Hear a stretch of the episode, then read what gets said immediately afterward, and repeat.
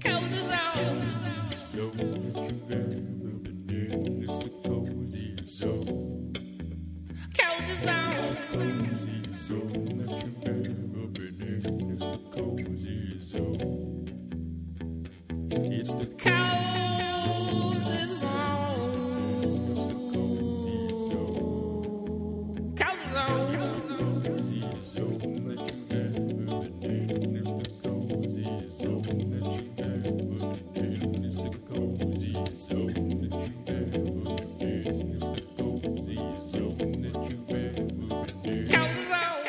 Oh boy, Cozy Zone friends, Ben Weber here. I am sitting in my room and I am all alone. I have the house to myself. Uh, Nicolette is at Kripalu going to yoga school. My roommate Alana is out of town. She's going camping. So I have the place all to myself. It's really cozy right now. Um, it's raining outside. It's chilly. I'm wearing my NYU gray hoodie and some red flannel jammy pants. I am looking at my extremely messy desk. Uh, we got some screws. We got a Colectivo coffee thing. We have a, uh stainless steel water bottle. This stack of, of cards that I like to pretend is fan mail, binder clips, smash type stamps, a lighter. Um, ooh, a gift uh, for my friend Max and Sasha, actually. It's a surprise gift, so I'm not going to tell you exactly what it is, but I just want to give a shout out to my buddy Max, who graduated um, from engineering school last week. I went to his graduation party. I talked to his dad, uh, Robert the Sheik, uh, who I went to Burning Man with my first time. I met a lot of Max's family, uh, which was extremely beautiful. I, I'd never met them before. Uh, uh, an aunt, I believe, from Cheyenne, uh, Wyoming, who is very anti bullfighting. She had a, a beautiful bird who wa died. Uh, the cats are going nuts right now. Uh, Peanut and Daryl are going nuts. I think they miss Nicolette, or maybe I'm just projecting that I miss Nicolette. It's going to be exciting, friends, uh, for you to tune in to me on a weekly basis because Nicolette is gone for a month. And so either you're going to hear me change drastically, either I'm going to completely unravel um, and become like a reclusive psychopath uh, who just, you know, gently murmurs into the mic, or I'm going to become a hardened, calloused beast of a man, or maybe I'll just keep uh, being introspective, keep working on on self care, doing my morning pages, doing my meditation, doing my oil pulling, uh, and and maybe uh, I'll just maintain a, a relatively pleasant, cozy demeanor. I'm I'm gunning for that one, but but we'll we'll wait and see. We'll see what happens. Um, let's see what else can I I tell you about. Oh well, speaking of the cats, uh, Nicolette's mom Elaney sent a beautiful care package uh, with all of this homemade jewelry for Nicolette. Uh, it's really really special and beautiful. Um, she sent uh, it wrapped in these silk babushkas, uh, one pink and flowery one, and one uh, uh, leopard skin one that isn't. Uh, it, I I don't know how to describe it. It's it's sewn together as if it were a skirt.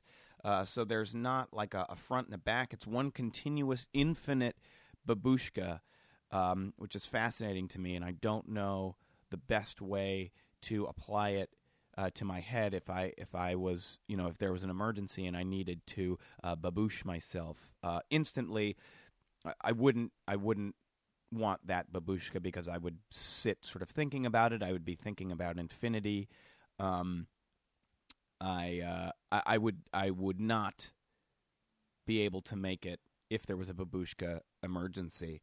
Um, oh, Brett Oresco, I I went to a play with him. He is a, a journalist now. He writes uh, for uh, theateriseasy.com.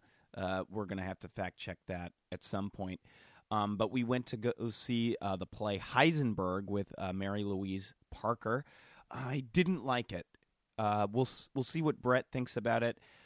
Um, the play was very weird. Uh, it was about a woman and a man uh, w- a, a older man, Mary Louise Parker, is sort of this psychopathic woman who tries to scam the guy, but they fall in love, and she has a son, and she is lying, and she's not lying.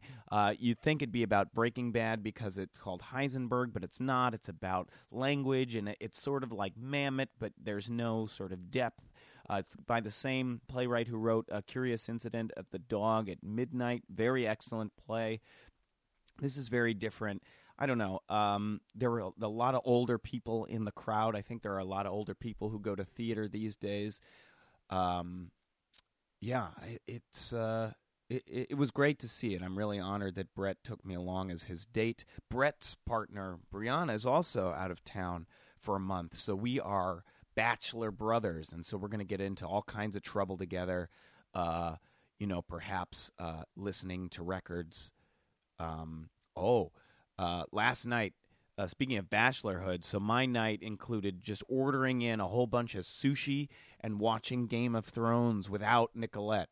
Um, you know, as as you know, we are in an open relationship, and one of the agreements that we have is that we can be independent in the television we watch. In past relationships, I have never been able to uh, watch a show by myself. If if it was a show we were watching as a unit, as a couple, uh, we were dependent on each other. We had codependent television watching habits. But now, in in our arrangement, uh, I have the freedom to watch whatever television I want uh, without guilt, and that felt scandalous. I'm not gonna lie. I I I felt like I was getting away with something dastardly, something dark. Um, I'm not quite caught up on Game of Thrones, but I did like this episode a lot better than the one where Sansa gets raped at the end and Reek watches. Uh, sorry, uh, oh God, that's a spoiler. If you guys are uh, not, I, I, I'm sorry. I'm sorry if I spoiled it for you. Uh, what can I say? What can I say? This is a a, a daring, cutting edge podcast, um, and I apologize uh, if I spoiled anything, I, I won't tell you who Sansa gets raped by. Um, so that's a mystery, and maybe you don't know who Reek is, but you'll know, and it's it's messed up. This week, friends, I am honored to present Max Foreman Mullen, who I had the distinct pleasure of joining in his home in Harlem uh, while he made me breakfast and coffee, and we sat on his couch and we talked about life and we talked about uh, justice uh, and racism and systemic issues. And it is a delightful conversation. I had a wonderful day with Max. The entire day felt relaxed and cozy and tranquil and nourishing and I'm really, really grateful to have been able to sit down with Max. Um, Max and I are grad school colleagues. I've been I've been really working through my my grad school MA in Applied Theater contacts, um, you know, uh, which I think is really beautiful that there is this community uh, that we learned about Applied Theater t- together, and and they support my my cozy zone project here. Um, yeah, so give a listen uh, and let me know how you're doing with everything. Uh, definitely like the Cozy Zone Foundation on Facebook. Um, follow me on Instagram at Ben Weber Projects. Uh, follow me on Twitter. I am I am learning. I'm tweeting furtively, uh, not confidently, but you're going to see perhaps in my unhingedness, I will become a fabulous tweeter. Uh, follow me at Cozy Zones. That's Cozy Zone with an S, plural Cozy Zones, more than one, because there's not just one Cozy Zone. That as uh, as demonstrated by all of the different Cozy Zones with my my guests here. Um, I've been listening to a lot of Mark Marin. Um, there was a great one, Mark Marin and Ira Glass. Every everything is very meaningful to me. Uh, I I think I'm channeling a lot of Marin, although you know I am not uh, such an insufferable person. But I do have inner turmoil. I'm working on it in therapy. I'm working on uh, trying to express that in a relatable way, uh, both on and off uh, stage or a performance venue. Um, oh my gosh, join me this weekend, June 6th and 7th, for Figment. I'm going to be wandering around Governor's Island with all of my podcast equipment and interviewing you, the audience, complete strangers. Uh, we're going to be hunting for cozy zones. So come out to Governor's Island this weekend, June 6th and 7th. I'm going to be there all day. Uh, you know, use use the social media handles that I that I just related to you to find me. It's a vast island. It's filled with cozy nooks and crannies. It's filled with interactive and participatory art. Um, I really can't wait to see you this weekend. Uh, and without further ado, please enjoy episode 13 of Cozy Zone with Ben Weber, Max Foreman Mullen at his place. So Here's we Jack. begin we begin with Jack's entrance. This is Jack. This is how we begin. Jack. oh no. Jack just uh, showed a note to our, our guest Max. I can't relay the contents of that note, A unfortunately. classified note. The note was essentially, "Oh my god." I see. So you that that's that's the note. We can deduce. You've given us enough that we can definitely deduce what's happening. True. I actually- could have told you the contents right off the bat. I just didn't want you to know who it was. Oh yeah, no, I won't say. That would be too much. I I was just told a hilarious story by my father that I am I am strictly forbade like he forbade me to to say anything about this story because it, it has so to you're not do- about to tell it. I'm not. okay. But I just wanted to like that feeling reminded me of this experience I just had. And so now all of our listeners will, you know, sort of have this this narrative blue balls. Which I think that's that's what I want to that's what I want to do here today. I want to I want to make something tease so delicious. Yeah, just a lot of teasing. Yeah, that feels like the right the right direction. Cozy zone. Cozy zone.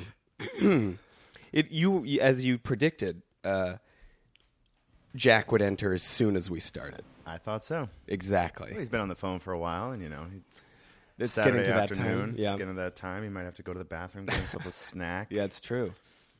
Um, he could do so where we're sitting. Max, where are we right now? We are in my living room where I have been spending a good amount of time when I'm home, which has been rarely these days. But, Okay, working but I've hard. lived- working hard, but I've lived in this apartment for six years. So what I, I- mean is that six years. When I'm here, this is my cozy spot. I have not. You know, I've not lived anywhere in New York City six years ever. I've been here twelve years. Me too.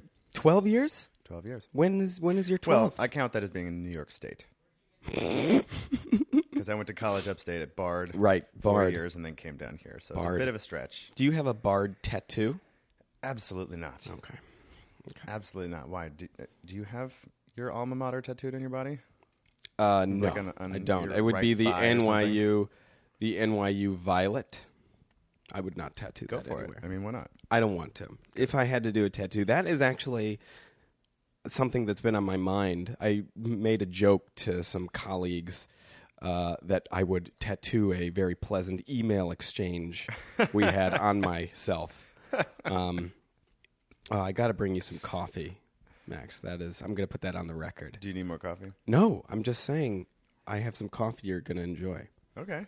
I'm at, yeah, no, I'm good on coffee, I think. Okay. This is my 2 cup limit. You know, for the most part, especially in the past few years, I've held myself to like one cup a day.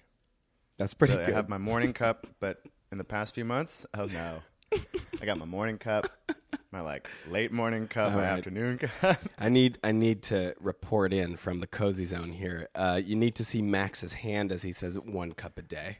I, it is a sassy hand. There's some sass, but also some power and definitiveness. Caffeine is a powerful substance. It is one cup a day. Hand up, push, and Right. come back. Is that is that what it was? That's about what it was. Um, all right. so Then, you've you li- know. you've lived here for six years. So what? Like, where are we exactly? Like, being a New York apartment is uh, relatively compact. Things are pushed together, so you're you're on the couch in my living room, but you know, three four feet to your right is my kitchen. There's no real divider except for those tiles on No, the floor. I'm looking at your kitchen right now. and then behind me, two feet behind me, three Yeah. Mm-hmm. feet behind me, is like the dining room. You know, I've got a table there basically. And there's a fridge. Jack is back sending notes. I can't quite see I'm that. not. I'm looking away. I'm not looking at the note. I'm not looking. It's oh no, The no. note has been handed No- off. No interruption at all, Jack. Do you know Ben? Jack, we've met. I'm sure. I'm. I'm Ben. Hello. We are uh, recording uh, episode 13 of Cozy Zone with Ben Weber. It's a podcast. Yeah. It's about hanging out with people in their cozy zones. Uh, Is it on iTunes? It sure is. Oh, I'll have to listen to it. Yeah. This is this is going to be a good one, I think. This I feel it. I hope Max is, you know, winning himself well. Well, How would you how would you respond to that? I'll leave it up to other people to decide that. I don't know. What I'm was feeling the- really relaxed. What was the verb? miss the verb? That's why I let other people decide. We both missed the verb. He's Yeah, a very so smart guy. He we're might have gonna- just pulled something out of Yale and just dropped it on you, and you didn't even know what happened. It sounded like quitting. Hope Max is quitting on you. No, No, acquitting, acqu- uh, exactly. acquitting himself, Maybe. Quip- quipping? quipping. No doubt he said that either. Well, so Who knows? all you listeners out there, please uh, write what you think the verb was in the comments. You can visit benweberprojects.com. Click on Cozy Zone. It's over to the. It's over to the. Uh, oh God, what is it? Uh, stage left. That's- so my that's house right. it's house right. It's house right on the website. Yeah, house right. For all you theater minded people. So there's a refrigerator behind you too. Did we? There's a refrigerator. Th- let's see what's Thi- up. look, there's thi- things have moved around in this apartment. beautiful things on your refrigerator here. We should we should- Pictures. We yeah, got lots of pictures. pictures. Um, uh, lots a beautiful print of New York City. There's like a, a skyline. All the all the hits. We got the Statue of Liberty, Chrysler Building, Empire State Building. yep, I don't know, and I don't know. I don't Mom know. got me that. It has also got a slight uh, pasta sauce stain on the I left see side. it. I see the pasta sauce. You know, it's just, it's not framed. New York living. vinyl wine uh, s- magnet. Ah, yep. Dial 646-370-4100 for free delivery at Vinyl Wine. Plug in vinyl. Well, I mean, they're plugging themselves. This is the great wine store down, uh, actually between 96 We are and plugging 97 vinyl. on, on Lexington. That Call 'em up. co owned by the owner of the restaurant where I work. Ah, we won't say the name of that restaurant. Uh, so people don't like I don't know. pretend that they know me if they come in. Oh, They're like, oh, I've heard your voice. maybe we could. Could we say the name of the restaurant? Yeah, You- sure. It's called ABV. ABV. We can come and visit you Oh, in I didn't- real I life. didn't say that. don't visit him. don't visit him. Max, we have a I I I would love a, an enormous audience. I would love to imagine this was hitting tens of thousands of years, millions of years, but in reality it's it's many dozens. Which Many- is many dozens Many is a good dozens. start. Yeah, it's a good start. I mean, where else are you supposed to start? I don't know. I don't know. For, like you're launched into fame like a, a cannon, I guess. If you're already famous, I suppose your podcast might have a few more listeners. but Totally. Totally. It's hard. Yeah, it's hard to Start become it from the bottom. yeah, started from yeah, man. I'll rap about it. There's a lot more shit on your fridge here. Shit, eh? I'm sorry. There's No, a I'm lot. joking. I'm joking. Oh God. Magnets, pictures of my uh, sisters and my brother. Oh, that's the uh, CUNY School of Professional Studies. Is it the Mascots. bobcat? Yeah. the bu- Wow, I did not know. Maybe that's just the CUNY mascot, and I'm Maybe. bugging out. Yeah, I don't know if seen SBS it at has its own. Okay. maybe SPS for probably real. doesn't have its own. Yeah, I don't think so. Um, my dad. Yes. Felix. With a Felix. Uh, it's actually just one year since he died. Oh, I'm so sorry. Finding different ways to honor him. That's Having great. Pictures up. So is- he's wearing a Felix the Cat shirt. yes. What is what is Felix the Cat saying? I can't even read that from Yeah, here. it's hard to see. Uh, Give it a look. See. Let's see. Oop. Let's see. I'm stretching out. Oh God.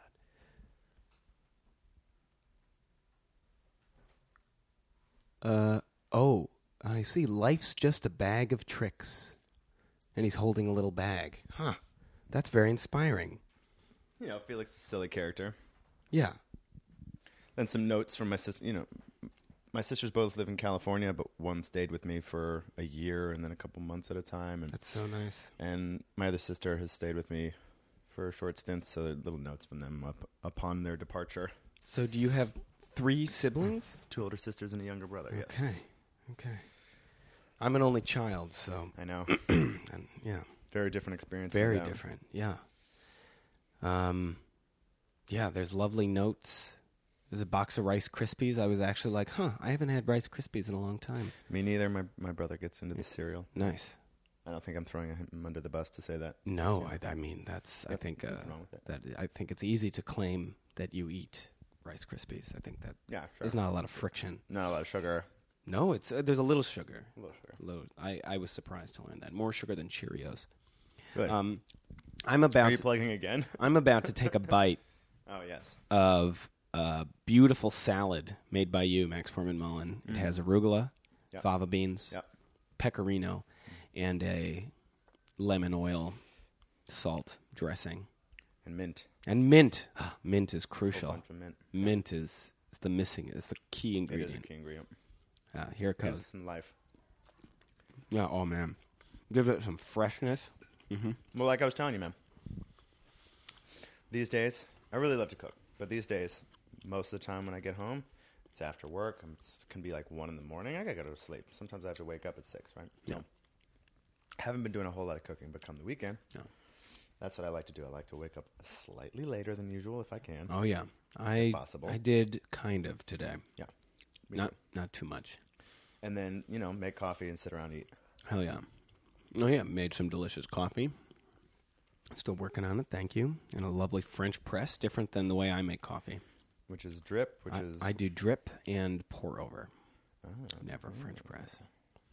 okay. You said that with a little just hint of I just they they're imagine. a f- they're frightening to me. I'm afraid of French Really? presses. Oh yeah, I've heard about them exploding. Like the top might come off. Like I because I didn't have the spout position correctly. Like I No, almost like no. completely ruined everything. That Unless like, you're like in, you're just being a moron, it's not going to do anything like that. well, But but like I've for heard example, my I've heard tales. cousin was staying with Jack and I, and not that he is a moron, but he had a moronic moment where Nice, thank you. I had the French press all prepped, you know, and the, the this part, this lever, the spout up, ready to be pr- you know, pressed down. Oh, yeah. as you do. Yep. And he just slammed it down, and the whole thing shattered. And I was like, "What's wrong with you?" He's, he's- you can shatter this thing. It's a piston. That's what we're taught. Our base. He was just responding to his basic instinct. The design of it, you know, like if you see a like a stopper, you slam it down because that's the dynamite. Yeah, You- but you then know, there's glass underneath it. and- well, and hot that's liquid. The that is combination. French press. That's Bodum's fault. Don't blame the Bodum. company. Don't I'm blame. blaming them. Yeah. So he th- then replaced what was like a, I don't know, three, four cup French press with a three quarter cup French press, which I have over there. And Three it's- quarter cup. Yeah, like a tiny. Oh, tiny. I see. She's cute. Yeah, you see that? She's cute. He replaced it with that. and I was like, y- uh, okay. Well, Do you remember how big the other one was? you know, Can't quite make myself a cup of coffee with this. Oh, dear. If I have a guest, you know, or somebody else who wants coffee around, that's kind of impossible. It's true, man. Coffee is a crucial. It is a, a social lubricant. It's a drug, but like, man, do I like? Do I make political alliances via coffee? Like that is, that is my currency. Oh yeah, I mean coffee, but coffee is very intense. Oh yeah, It was funny. I was just Very working at the intense. restaurant actually, and this guy that I work with, um, I think I was grabbing some mugs because people had requested that I m- make a fresh pot of coffee, you know, at night. Yeah. which I always think is a little bizarre. I get people have like a little espresso after a full meal or something. It helps them yeah. Oh, it's lovely. digest, or it just Sure. feels nice. But drinking coffee at night, I, I always find it to be so weird. And so I was going to get these mugs, and this guy I work with in the in the kitchen was like, "Eso droga de gringos," and I was like, "Yes." I mean, not that like white people exclusively drink coffee by any means, but No. But I was like, "Yes, absolutely." That in this situation, that is entirely what that is. Yeah. Oh man, it is my it's my gringo drug. Absolutely, absolutely every day. I mean, people all, all over the world drink coffee, but Yeah, I know. I actually always think that's fascinating that there are certain things that we use all over the world. Not e- every single person, obviously, but but like there's such different ways of preparing them. Right. Especially something like coffee. Like Turkish coffee is just like so thick and delicious, but has all that mm, like mud. I totally know. Yeah, Yeah, there's just like a million ways. Million to different prepare ways. The very basic things. I've never really had like a really this. I've never. I want to like sit in this for a second. So, I I've never thought about like coffee shops and race, and like that. It just the droga. d- say- How do how do you pronounce it? Yeah, no, that's right. Droga, droga de gr- Better. gringos. Yep. Gringo drug. Gringo drug. Now, I'm not saying I'm offended. You shouldn't be. I'm not, but I am thinking about it. And I'm thinking about basically I'm thinking about coffee and whiteness and what is h- what like where are the intersections? Certainly there are like palaces built to this drug, right? Like all over the city, these little shrines to coffee, right? Right, and uh, coffee shop is often the forerunner of a massive gentrification project. Certainly, You're like, certainly. ooh, there's a cafe. Yeah. There's a bar. I'm here. Absolutely. Absolutely. Five other white people when I get off the subway. Yeah, I'm and here. do their drugs in this do their drugs here. and open up their, mm, you know, their laptops. The And laptop. make it happen. New Yorkers. Sometimes I'm like, okay. Some of these people obviously kind of got a work from home, freelance situation. Maybe they're writers, artists, journal. You know, Yeah. like how many? How can so many people who are like seem to be productive? How can they just be sitting in a cafe all day long? They're writing their screenplay, bro. I guess so. But it's not L.A. So that's They're right. writing, it's they're better. writing their thesis. They're writing their thesis, definitely. Did I write my thesis in a coffee shop? I don't think so. I spent some time there. Which one? Gregoire's East Harlem Cafe. East Harlem Cafe. Listen, I love coffee shops. I'm gonna go there when we're done here. I bet It's a good spot for sure. that's great. I think coffee shops are super cozy. I would love. Oh, I love coffee shop. Like, I love a shrine to coffee. Black Brick Coffee. Gonna shout it out. That's my favorite coffee shop in the city in Williamsburg. Why is that? It is wood paneled. They have great coffee.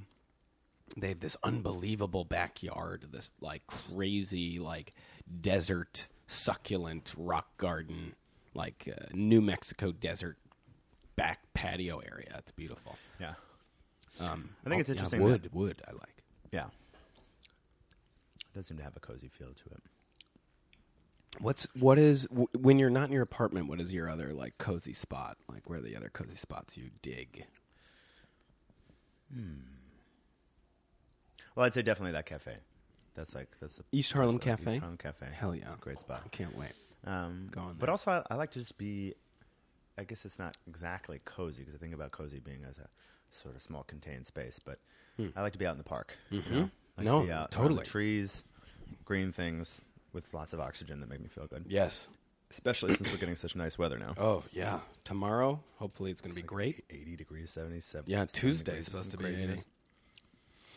I'm not ready for the humidity, but I don't care. I, I can still get cozy. I, when don't it's care. hot I'm, out. I'm, I don't care anymore. I'll take it. Yeah. I'll take it.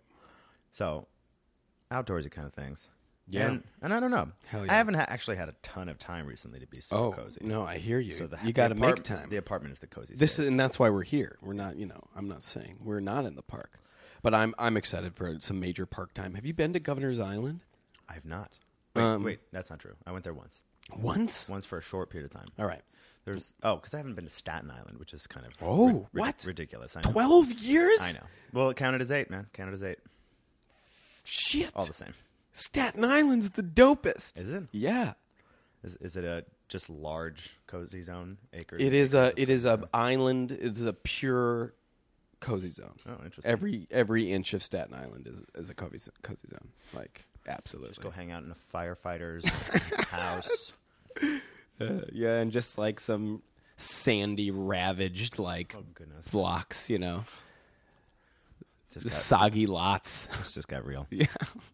No, uh, Staten Island, you know, it's they, they have lovely things and bad things, like every neighborhood in New York. Right. Uh, it's like super gross and super beautiful all at the same time. So, what do you love so much about Governor's Island? To- to Oh switch well, back to there's that just since all you sorts of brought it magic up. stuff there. I want to invite you. I think I already invited you. I already invited you. Uh, June sixth Mm-hmm. and 7th we We're doing we're doing some cozy zones on the island. want to find some strangers, some beautiful strangers. Get cozy with strangers. That's what I want. it's Figment, you know. What? Why not? Yeah, sure. Yeah, you, people have time. People definitely will say yes to like a two-hour podcast, right? Totally. Like sitting in one spot for two hours outside, definitely. Like Yeah. they'll say yes again and again. That's my that's my big gamble. Right. And by hour two, you'll get somebody to open up for sure. Maybe even a few minutes in. Who knows? Yeah, no, it's not going to be that long. I feel like that that one needs to be a speedier. Yeah. but we don't have Give them a 10 minute. give 'em a 10, 10 really? So, w- I mean, what are you trying to accomplish here? With strangers? Yeah. Well, there's It a, just might take you a while to find somebody, but you never know. Somebody's like just waiting for the opportunity to, to unleash all of their in- deepest, darkest secrets and really get into it with you. maybe. Use you as therapy. That- well, I u- I will use them as therapy. Awesome. We'll use each other for our therapy selves. Reciprocal.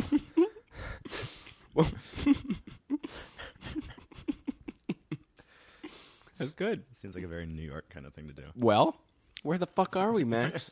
yeah. This don't know. this shit's It's not- explicit. It's not Kansas. not Kansas. I've never been to Kansas. Me neither. I was just thinking of Dorothy, you know. I know. You haven't been to Staten Island. That blows my mind. Apparently, I haven't been to a lot of places. A lot of islands. Have you been to City Oh, Island? so oh, so okay. Look, I had this. I had a period about a year ago. I obviously didn't really follow through on this, but where I got excited about going to the islands. Maybe it was a couple of years ago. It was like I hadn't really spent time. on Roosevelt Island, Randall's Island, City Island, um, Staten Island. Still haven't made it to City Island or Staten Island, but I went to the rest of them.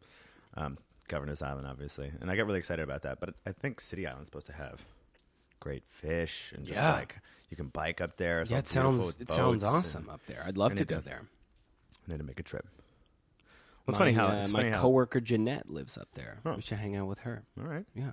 It's funny how New York is so so concentrated and packed in with people, but it does have these kind of suburban pockets at the outskirts that just bleed into other suburbs and it becomes something else, becomes something Totally. Mm-hmm. rural, but that there's a slow Rural, I don't know. Well, Oh. well, upstate is you Sure, know, sure, sure. sort of Oh, I like, see uh, what you're saying. Long Island farmland and stuff. Totally. But I just mean that there's like a slow movement where it becomes a little less dense, a little yeah.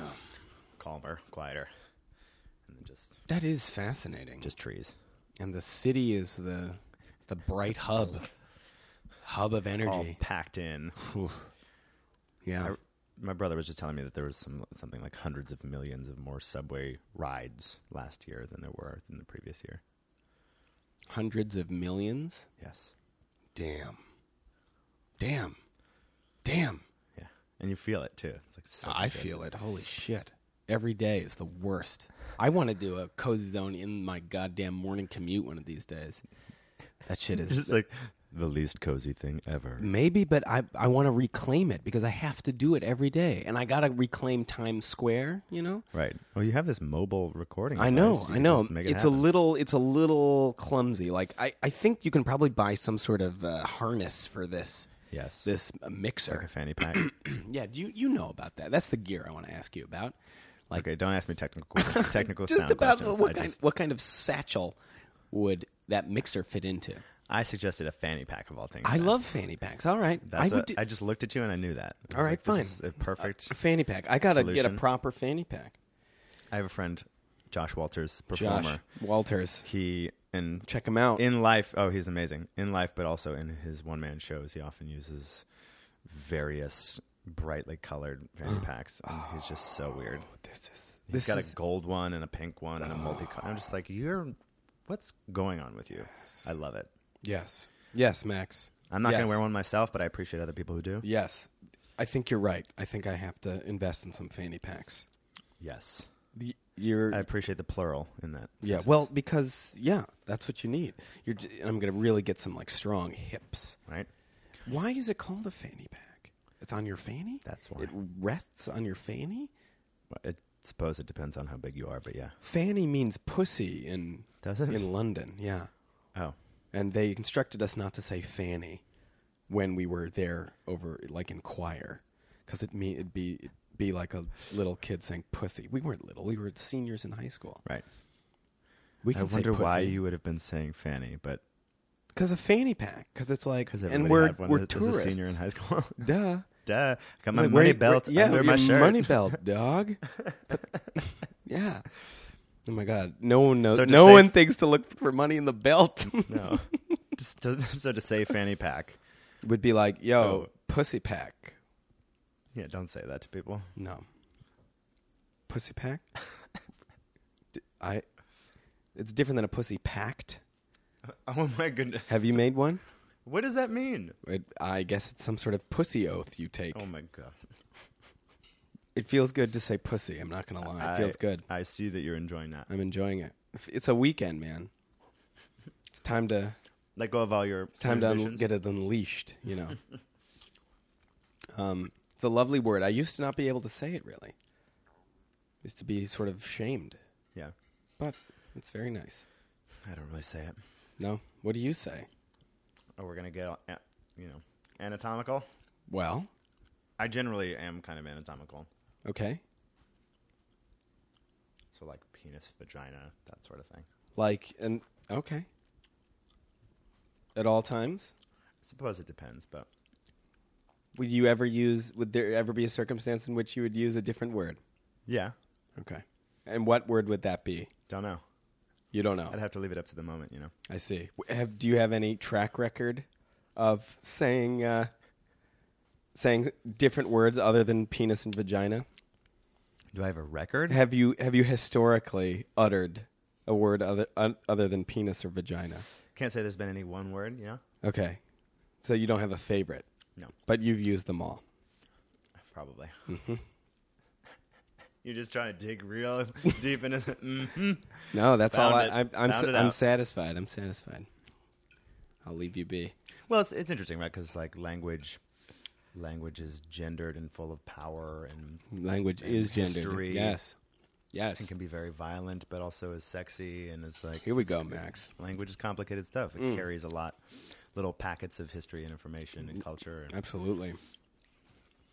so, I on, like, think- on the one hand, I feel like people should make an effort to be f- free with the use of their language insofar that why s- censor ourselves from free Right. expression. On the Right. other hand, language can do a lot of damage and actually It can reproduce It dynamics certainly that are not can. so good. So. Absolutely, you need to like you need to practice. You know what I mean? You need to try shit out, throw shit against the wall.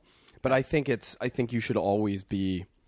I mean, at least I would strive to always be somewhat intentional. Yeah, You know, totally. like I think you should always have a reason for what you say, and like, and be thinking about it. You shouldn't be thoughtless.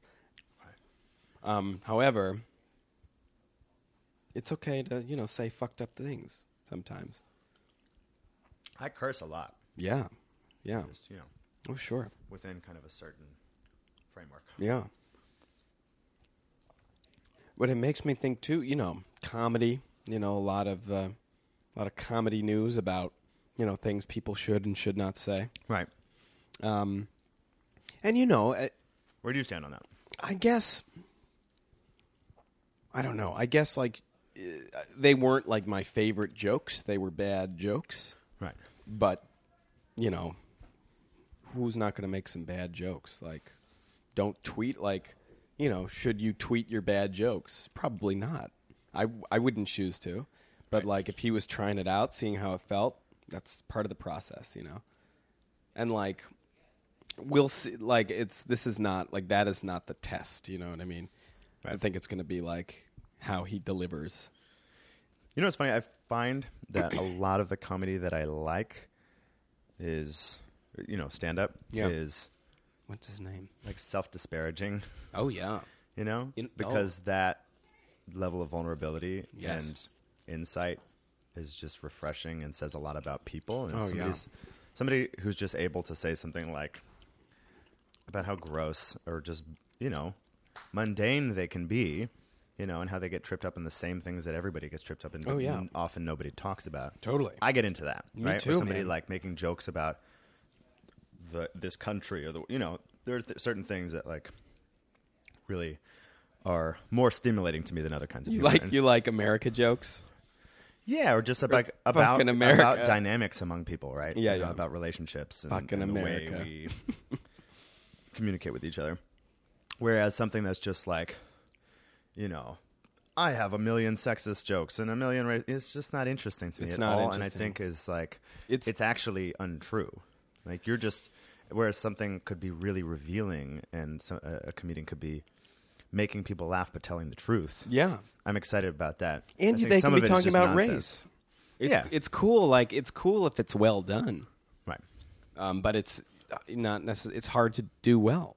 I think. Right. And if you just, you know, trumpet out a bunch of stereotypes about people, you're not saying anything. No, you're just you're you're saying unpleasant things that we're all trying to like hide or Right. you know, we you know, we laugh cuz we're uncomfortable. Right. We don't laugh because it's true and we should you know, fight against it. Right. And for something like that to be controversial, it's just it's not really controversial. You're Yeah. Just, you're just an asshole. Right. Um yeah. That, that's my perspective. No, totally. Don't be an We're- asshole. we're It's- generalizing it's, here It's about a lot- I I some would very big I would say it's good practice not to be an asshole. Absolutely. Yeah. I was just telling the students though, it's very hard to not do something, right? We're look, talking about agreements that the group could have Ooh, to what's- try to te- be- tell us about what students? Where? um, at the Forward School, which Okay. is on you know way up in the Bronx, Nice. practically Mount Vernon. Okay. Holy shit. Uh, middle schoolers, we're doing an after-school theater program there, and so we talked about okay, so this is not just to reproduce school rules, but what are some agreements that we can make with each other to make this a space where we all feel like we can try new things and feel like it's a confidential space and we'll be respected and what. So, came up with a list of things, and uh, you know there was a lot of don't you know, don't insult people, don't. uh, Okay. So I'm thinking, okay, so on the one, of course, that's something like we Yeah. don't want to be insulting Yeah, people don't or insult we don't want people. to be cursing at people. Sure. But how can we frame that into positive? So that's actually something you can try to do as opposed to not do, because I think that's a lot hard. Not doing something is much harder than making an effort to actually do. it. Yeah. So like the one about uh, It's very respectful language. very you know? Christian. We could say instead of not insulting somebody, Right. not cursing, Yeah, not respect. That we try to use respectful language, friendly Use language, respectful appropriate language. language, Like whatever it. it is. like it. That you reframe that as something that you can actually think about doing I like that. instead of hold- Yeah. holding yourself. It's back. like don't have sex, don't covet your neighbor's wife. Right. You know, commandments. right. Oh, religion. Oh, religion. Yeah. No, it's it's very nice. It's very nice. I that's very beautiful. What can you say s- of other things they came up with? Um, there was stuff about listening and be- really striving to be present, and, but at the same time being honest with your how you're feeling that day. Um, it, it was a lot of stuff because people kept adding on, so it was like, Yeah. don't lie about how you're feeling, or or, or be honest about how you feel. But, but even so, like there was Don't one- lie about how you're feeling. Don't lie. Like if you're in a bad mood, don't Totally. fake it. sure. Sure. But to leave some of your stuff at the door, which I Great. think is very sensible. Very sensible. Yes, but you know, there's a lot going on in middle school. That's- I that's didn't like tough. middle school. That's tough. Oh god, I yeah, don't middle know school's tough. many people who did. No, it's really So- tough. It's the hardest. Yeah. It's So- the, I would say it's the hardest age group. Yeah. My My most bodies are challenging. freaking out. Mine too. Bodies are freaking out. You're tired. People are pissing you off. You're stressed out. you don't know what the heck is going on Yeah. in anything. And you're still a kid. But Yeah. you're starting to have more of the expectations of a young, young adult. Yeah, it's a mess. Not really, but you know. It's a mess. Certain Yeah, things. that's when you get bar mitzvahed. Like, totally. So, um, so sometimes I find that like groups of young kids don't really want to have those kind of conversations, but it's it's important f- to establish a certain kind of culture, a certain kind of vibe in the room. Yeah, it's real nice. I don't know how we got on that reframing things. Is that something you can do as opposed to not do? We were talking about I don't know, uh, talking about language. I probably yeah, use respectful language. Right, right, right. Seems to be a link. Um, but yeah, I just think language is the best, and I, I think it is such a fascinating condition of our humanity Right. that like it is so imperfect and so steeped in all of like history, all of the worst parts of people, you know, and like it can be so violent and ugh. but like that's all we got. It's the only like it's really I mean it's that and maybe what images. You can do your Well, best with images. More and more, we're becoming an image inundated culture, right? Like Certainly. the, less reliant on words. Yeah.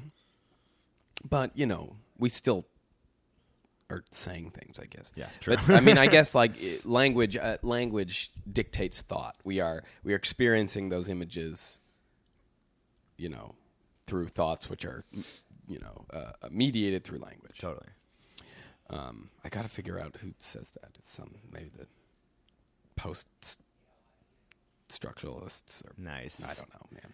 What did you study? Ben's going gonna to disappear for a while and look through some books and Oh come- no, I was oh. joking. There are a lot I didn't of mean go wonderful- through my books. There are a lot of good books Don't to look through choose those from. books. This is like the surplus rack over here. Surplus rack. Jack and I had to, you know, get another bookshelf and put a lot of things here. So, I mean, I'm not going to prevent you from looking at the books, but you know, Do you this need is to just get kind rid of a any of these random- books? No, I don't, you know, I think we're probably going to keep them All right. for the most part, but Yeah, they're keep just 'em. like a random selection of, like I said, he and he The and I new had Jim Crow by surplus. Michelle That's a very Alexander. important book. Yep.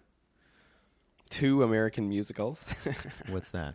you have, you have uh, American musicals. It's like a reference book. It looks like That's probably my brother's. there's two of them. Oh, they're in, from different years.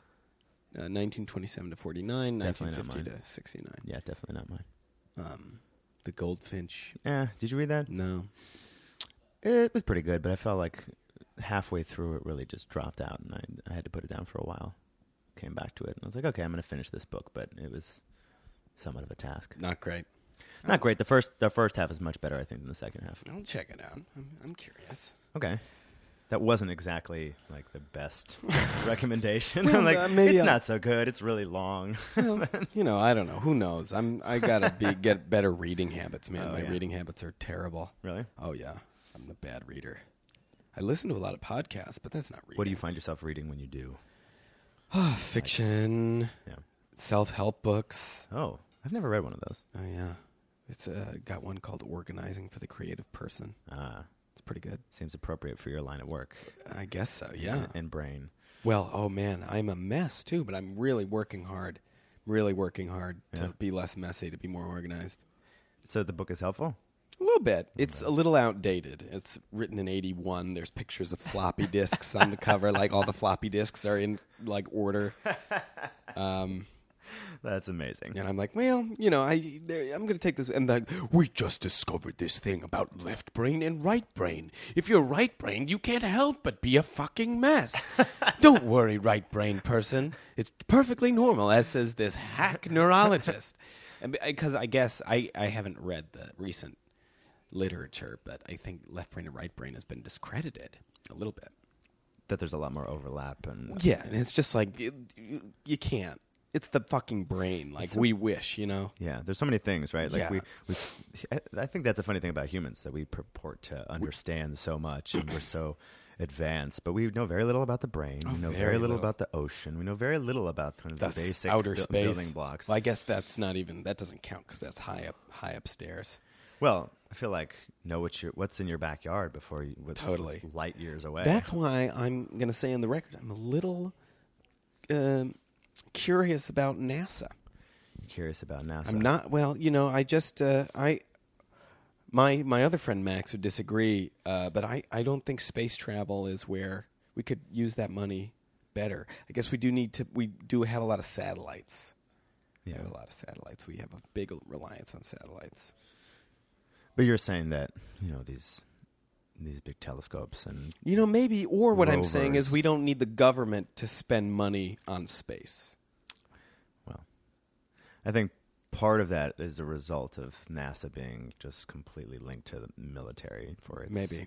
whole history. So any, Space, Star Wars. exactly, Star Wars and the laser programs and anti-nuclear stuff. You Right. know, a lot of a lot That's of true. contemporary technology in the military. That's true. If you can industrial go to complex. Mars, you could probably nuke anyone. right? You could set up a base there. I think it's a lot about post World War II. Truman, Eisenhower, right, the right. bomb, like the whole. Oh, you the know. bomb. Oh, the nuclear kind of- bomb, Max. It's funny that we don't talk about that, but that's been such an incredible obsession, f- you know, for the past s- many decades. Nuclear war. Nuclear war, like Holy we shit. are just coming, you know, their Nuclear generation war. after Fuck yeah. a real consciousness of that. But, Fuck yeah. but we talk about Iran having, you know, a potential nuclear weapons program, and I'm like, oh, who who else in that area has a, an, an unofficial nuclear program? Hmm. you, you know, it's like Israel, the United Right. States. There are certain there are certain countries that are permitted to have massive stockpiles of Right. nuclear weapons. and Right. then we worry about other people. Yeah, man. It's fucked up. I think the whole thing is a mess, but you know, Nuclear weapons are not cool. no. And so the space program, while a lot of it now I think is also about the water is drying up, The water is drying up, man. the trees are being cut. yeah, what's going to happen? Like, let's find another planet. I think Oh, that's a really crazy logic, but you know, It's happening. There's a Mars program. They're setting it up. but it's like we're just going to use up. up this one and find another Yeah, one. How I many mean- people are going to go to the other one? n- a crazy few. It'll be like 10,000. Australia, ten thousand, Who knows? maybe ten thousand. Maybe a million. You know, Uh, I a don't million know. people sent off into That's space. crazy. is- That's is- I crazy. mean, that's, that's crazy. I don't send a million people. well. How the hell are they going to survive if it's any? If you know, the gene pool. You're right. Think about that alone. But but how are they going to sustain life for more than a thousand people? anywhere else? Oh, Jesus, I don't know, man. That's terrifying. People are trying to figure this out. God. Better believe it. Those NASA people are trying to figure this shit out. this. This is dystopia. I wanted to talk to you about dystopia. yeah, Um, we're I, really jumping around here. I like it. this I'm is feeling what, cozy. Well, Like, I this can- is we what can we just do. go man. anywhere. Go anywhere. Yeah, but it's all in Take a a straight look. line. It's in a book, a reading Rainbow. rainbow. I can be anything. Beep, beep, beep. Friends to know and ways to grow. I- And reading rainbow. I I I forgot the words. It's I- okay. You- I'm not you very kept good at up with words. Made an Oh. effort, which is what counts. Lavar, I love you. I love Lavar you. Oh yeah. So you wanted to talk about Well, dystopia. dystopia? and how they affect our lives. I think I wanted to use dystopia in full transparency as a as an interesting segue into your thesis work. Oh gosh. Um, you don't need to talk about it, but I would. I have been thinking about dystopias, and like, yeah, I think it is. Uh, I think it's a fabulous way, as we were discussing, to shed light on the the ills of our own of our own society. Mm-hmm. Uh, thinking about uh, uh, the Hunger Games series, Right. thinking about 1984. Uh, I guess it's not really dystopia. The interview is not a dystopia. Not really. It's, but now we're also living in a dystopia. Right. Definitely.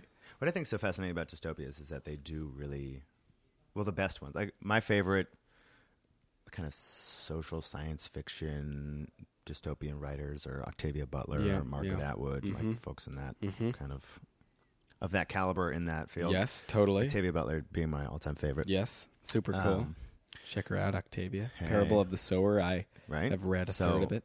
Oh, come on, Ben. I know. You got to you got to I know, I gotta get on habits. You got to finish that. I know. There's certain books you can't put down. Like the- like like like the the, Bible. goldfinch. What oh, the Bible? Hmm, You know, you know, it's always going to be there. Go to a hotel, you'll pick one up.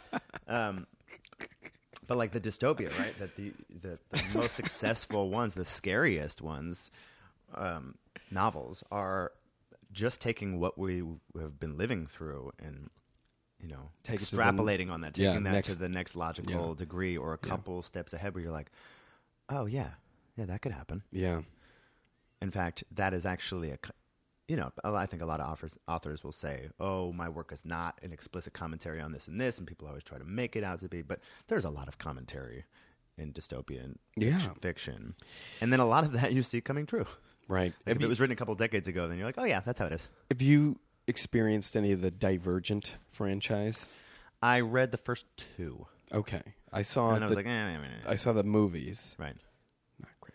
No. The first one I enjoyed. It wasn't good, but I enjoyed it. The second one was not good, and I didn't enjoy it. right." And Divergent, you know, it's like Divergent, Hunger Games. They're all kind of patterned off the same Yeah. basic principle. Divergent is is extremely far fetched, though. That's like super far fetched. right because it's like humans like we're tearing each other apart and there's this outside force we don't really know about and in order to deal with it they split into their Into these these four groups, these groups? five groups, five groups Like really? Like that doesn't make any sense. Hunger Games, yes.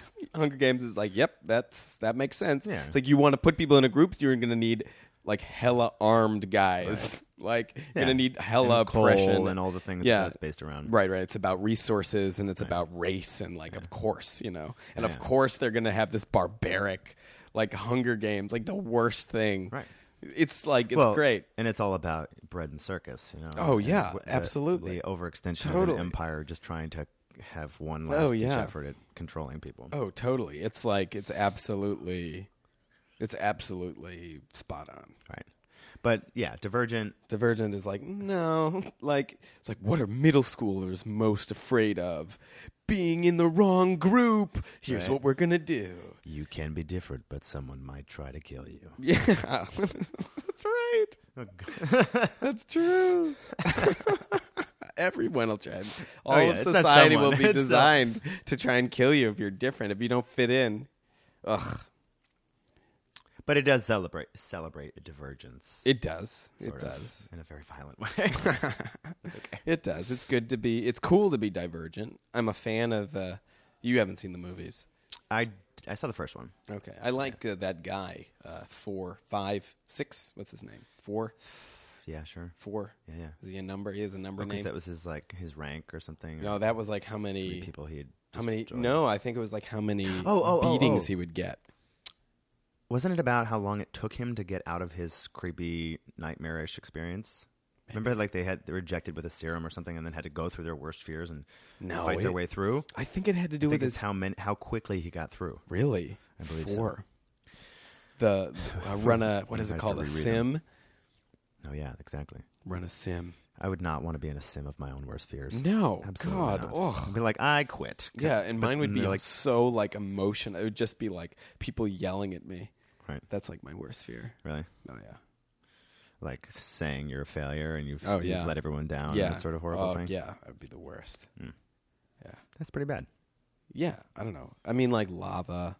Oh, oh, and a People tornado. yelling at me through a tornado on top of some lava. Oh yeah, lava's scary. It's hot. Yes, really. Hot. I just saw a picture of a photographer with a tripod taking a picture on some lava, and the bottom, the legs of the tripod are on fire. His feet, you know, his shoes Yeah. are catching fire, and Yeah, he's just man. looking through the lens trying to get a good shot. Yeah, it's like fuck. Those rocks are from the center of the earth. Right. It's hot, hotter. The, the unlike we have any conception of. Right. That is crazy. The center of our earth. What a what a cr- ah, life is crazy. Life is crazy. I was could- thinking about too, yeah, like that's crazy. Sorry, go ahead. no, we're we're we're jumping around now because we're talking. Let's you know stick on dystopia for a minute because I Okay. think there's an interesting. There's something to probe All right, into. we with did a little dystopia. We're just- lava. We're jumping Just around a to little the lava. Earth. I think Earth. the Earth is it's often going to be a thing we come back to. But Yeah, I in hope so. fact- I hope so. Well, and there's David Butler has some stuff about kind of the end of End of days. the end of human's own capacity to be to live on Yeah. Earth. Which Yeah. is, I don't think people talk about oh like well, when the Earth dies or you know that's gonna hap- not gonna happen for billions of years in terms of it being a rock that is no longer in its current form, but it might not have the same amount of oxygen and carbon, you know, totally. I mean, the resources will be depleted. right? And our own ability to live here might end. Yeah, and we'll. Have But it doesn't to mean go to the Earth Mars. is going to go away. You know, there might be something that like No, feeds off of sure. some kind of crazy nuclear. There's a lot of energy or bugs. sulfur. You know? Oh yeah, right. yeah. Some hyper acidic ocean environment. Oh God, Right. Jesus. Those are really weird creatures. And, Ugh. Hyper acidic ocean environment. well, sounds that's horrible. what we're doing. Oh, it's horrible. We're changing the pH of Oh yeah, the real ocean fast. real fast. Oh, there's like mass die offs all over the coasts, and you know the starfish and What? all What's these wrong different with the starfish? off the California coast What or the hap- whole Pacific coast. What's happening? Tens and tens of thousands of starfish are dying. You know, Oh, it's just like there's God. there's a lot of animals I didn't know that. to whom that is happening. Ugh, that's so sad. Oh yeah. That's so sad. When we look at the oceans as being massive and impervious, and they'll always be there, but they Oh, might the not always be there in the same way. I know I didn't mean to bring it there, but you No, know, it's dystopia. okay. We're talking No, about that's- things it's not re- it's working happening. as they should. yeah, and like that is it is now dystopia is now dying starfish. How sad. But I get, and then it'll make them cheap. It'll it'll put those people who collect dead starfish and sell them to tourists. Their jobs will dwindle. Losing jobs. I'm not so concerned about that part, but you know, it's it's still everything's interconnected. No, yeah, I'm not either. I'm not either. You know, capitalism's Yeah, it's serious, man. It is a serious. don't care for the earth or anything in it. No. No, it's but you know, even there's a there's a sort of a post-capitalist uh, feeling that you know really it, it would behoove your bottom line to think sustainably. There's there's a lot of there's a pretty big movement. I I worked for an organization who believed that.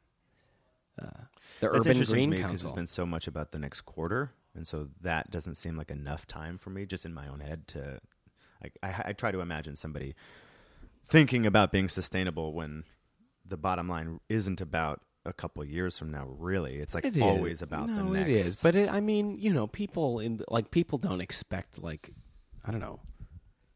The the average person makes a an investment, not expecting a return, like a retirement fund. You know, people don't expect to like get rich quick on those. no, but I would hope to have a retirement, you know, No, Oh, certainly, me too. policy or pension when I. Yeah, Who knows? We're No. of the generation who might not have those things, at least not in Right. the same way. But yeah, I mean, look, yeah, people do invest in the future for sure, but also is it is it going to be this reactionary? We may have just gone too far in the wrong direction, kind of experience where What do you mean? like a last ditch effort to save ourselves. Yeah, because that's we're what we're realizing doing. For, That's- for decades we've been talking about something and not doing anything. That's what's happening now. That's what anything we uh, I've heard like wasn't there an article that said like anything you do now will only be just like to help you die with dignity. You know what I mean? Wow. Like we're all That's heavy. Oh we're doomed in like the next 100 years. And who like knows? anything we did, like there's nothing we could do, un- like save for like you know multinational, national, unilateral like coalitions. Nothing will save us. right. I don't know. I didn't read the article, but I saw the headline. There was enough in the headline. It was the New York Post. um, It had some really great I alli- should- alliteration. I wish we, you know, yeah. I, I, I'm bad at looking up articles. Not really. I'm, I should look up that article. Look it up, man. Yeah, I'll look it up. There's now. a wealth of information. The fact that people are still debating climate change is just funny. Well, to it's me. hard. You know, it's about language and it's about categories. Yeah. You know, thinking about left and right brain, people need categories. Right. You feel comfortable with categories. Right. And that you know, religion and, and science have been at odds for a while now. Well, Oddly enough, I guess so. I guess so. Um, divergent has to do with categories as well. We like yeah. people, society can function when people understand their role right? That's interesting. Yeah. No, I, my whole my whole like undergraduate was about like interrogating categories Oh yeah. like that. Yeah. And like how language helps us uh, form those categories. So, what do you think? What do you mean?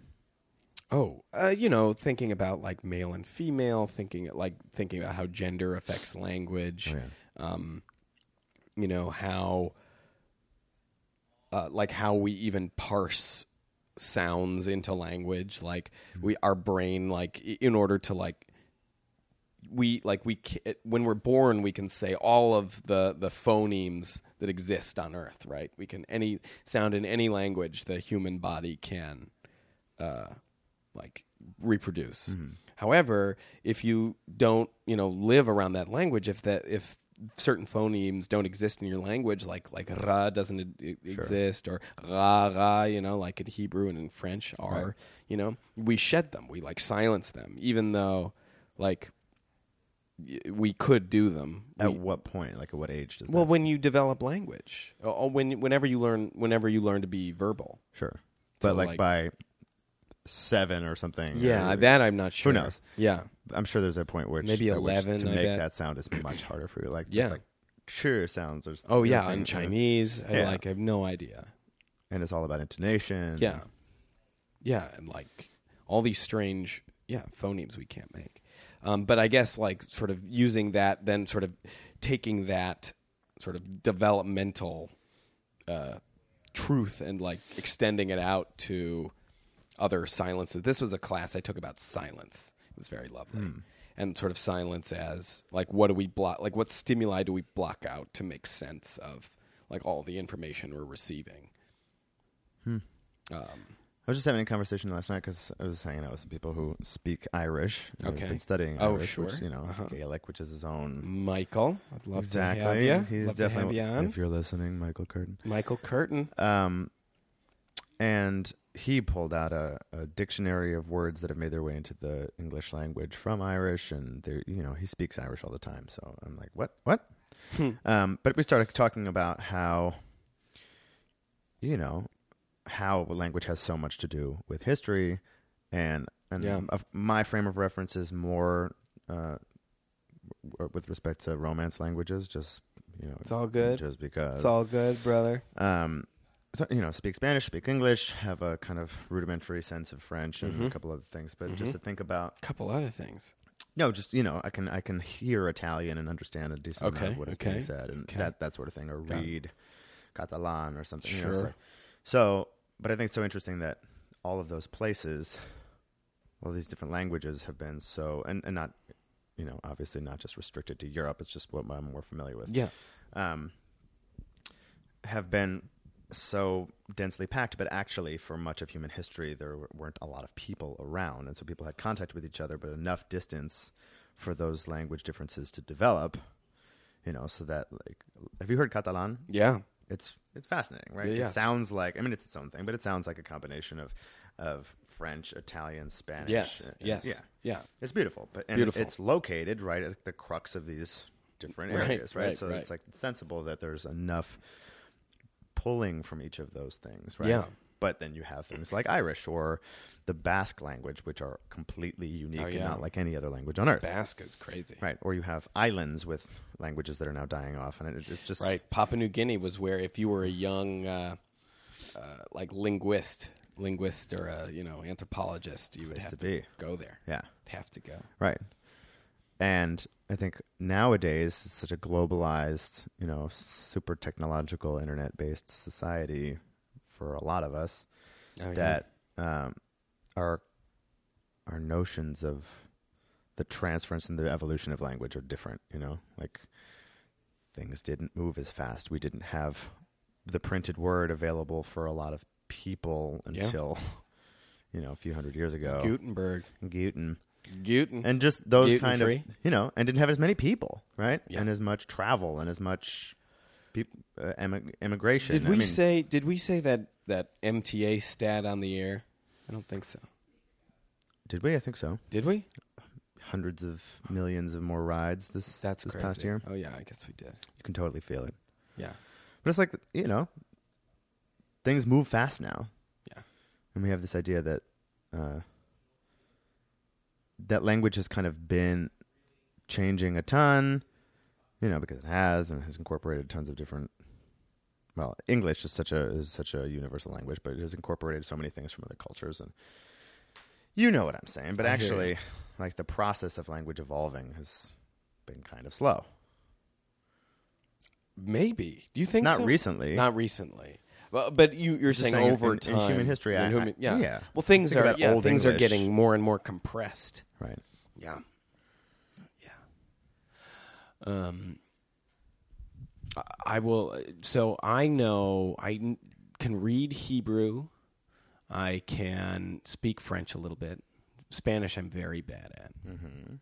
Um, Not really. You, you understand. I understand. Droga de gringo Oh, droga de gringo. droga de gringo. starts to lose meaning. How- How's uh, how's old blue looking? Blue is good. Somebody sent me a little text message. Just wanted to respond. Oh, nice. You know how that goes. I- People start to get offended if you're not always available. It's really stupid. I know, man. Texting, Texting is stupid. texting is stupid. I do it, but you know that's because I'm a hypocrite. Oh man, what other things are you hypocritical about? Hmm. That's a big question. That's a hard one. That's a hard one. It's not something I think about being all the time. No. I uh, I think about my Soda Stream, which I guess is No, made in yeah, uh, Oh, it is. occupied. occupied territory. Gaza, Uh-huh. and I love my Soda Stream.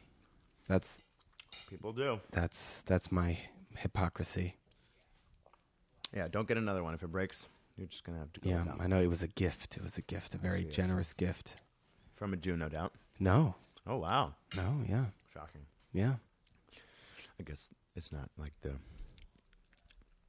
there's not like a restricted use of soda stream. No, Only Jews allowed. no. Wait, Ju- only Ju- I feel like Jews who shouldn't. Do you think only Jews should buy Soda Stream? I think no one should buy a soda stream Ben. But since you have one, I'm not gonna like I'm not gonna give you a hard time about it. No, I Just a little little bit of a hard yeah, that's fine. I I deserve it. I deserve it. I've been a bad, been a bad hypocrite. time. Well, okay, Hypocritical so little so boy. okay, there's a there's a hypocritical critical thing if we're talking about ethical purchases or something, right? Like Yeah. we live in a in a globalized capitalist society where everything is being exchanged in this really fucked up system to the degree that like the clothes that I'm wearing right Yeah. now. Like most of the things I own Yeah. are, are manufactured in some other country and then brought here, and the markup on them is insane, and people are barely able to live. You know, getting paid whatever they get paid a dollar a day or four dollars a day or something. You know, it's like Yeah. that's absurd. Yeah.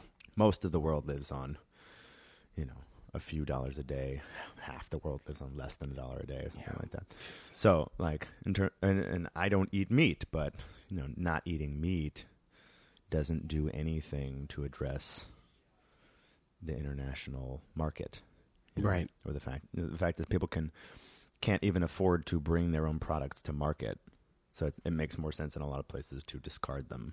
Oh God! You know that sort of thing, Oh, or like God. having to import rice to a country that's made grown rice for hundreds and hundreds of years. I know. Like that's I know. that's crazy. It's crazy. So I feel like, okay, I eat vegetables. Vegetables are grown by people who are probably getting chemicals sprayed on them and ha- living in shitty conditions and not getting paid, right? Yeah. And there's a bunch of genet- genetically modified, like the way those major agro businesses are run is really unsustainable to use buzzwords and, you know, just unhealthy Yeah. for the planet, for humans, for everything. So there's some hypocrisy. I don't want to eat meat because I don't believe in the industrialized meat system and I, I don't want to participate in that at all. It's just like a a small daily choice that I can make. Yeah. But then I, I make these other choices that are that are equally as damaging Ah. and and there is no moral high ground to, to No. any of our purchases. I don't think I No. think you can be you can try to be ethical, you can try to, you know, Yeah. You use that as a as a a real choice that you have purchasing but it's- it's at the in the end it's all part of the same thing Oh man. So do we? We have to. We have to revolt. hello I guess. what do you mean by that I don't know. I mean, listen, I, I personally just want to strive to do my best, you know, say the best things as possible. I- It's hard to know where the, the battlegrounds are. You know, is well it? everyone chooses them for themselves yeah, I know, I know, and I, I- you know, I how's guess it at what their is front my doorstep? what is my battleground? I don't know. what do you think working with kids. We talked about this a little bit. Working with kids, Mm-hmm. uh, art, podcasting, Mm-hmm. comedy. you and i were just talking about baltimore Yeah, i mean yeah, really participating in honest not i mean honest conversation but i, I also think the conversation has its uh, very real limits and so yeah, in terms of where your power is, where your responsibilities are. Um, you know, it can be conversation can be part of that. yeah. Well, it's the But- beginning, It's be, yeah, or and people need to take other sorts of action. Also, Yeah. listen. You know, Totally. especially for white people, totally. open up your ears. Yeah, yeah. It's good to listen. It's good to listen all the time. But in in this situation, white people listen. Oh yeah, Listen, I, I white think people. everyone should be listening to each other as a kind of basic principle. but totally. when it comes to like taking action well sometimes a more important action in a given situation is actually not to be the person taking up all the space and Yep. Yep. speaking your mind, but like, oh wait, this is not actually my life circumstance, and other people are far more immediately impacted by this. So let me listen. You you said taking up space, which is is always a very uh, loaded idea for me. Yeah, Uh, you know, I I think I I'm always very concerned about how much space I take up. yeah. Your uh, In all situations, what are you gonna text? I'm gonna text like I'm busy. Can we talk later? Who is it? A friend who's just like trying to s- catch me up on some annoying thing that happened, and I'm like, I can't do this right now. So let me just say I can't do it, rather than be rude and not respond. Um, but you know, I guess maleness and taking up space is something that that I think about a lot, and I don't want to take up too much space. But I also want to take. I I think I've I've just understood that it it feels good. You got to take up some space because you're out- you are here. You can't take up zero space, Right. so you have to. Uh, you know, you have to acknowledge how how your body is in space. You have to you have to acknowledge your own sculpture self, as it were. Yeah. And I don't think that it's useful at all to be ashamed of yourself or to put a whole No. lot of energy into guilt because that No. doesn't serve anyone. No, no, no.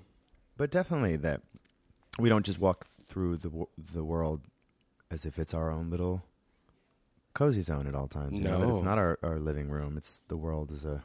Yeah, the world is not our living room. It's Oh, not. No. And some people really behave like it is, and it's really obnoxious. It's fascinating. It's fascinating. These these these lovely ladies, these four lovely ladies, were just walking four abreast, all like on the sidewalk on the street, and like they, it was a perfect formation. No one could pass. Uh, Right.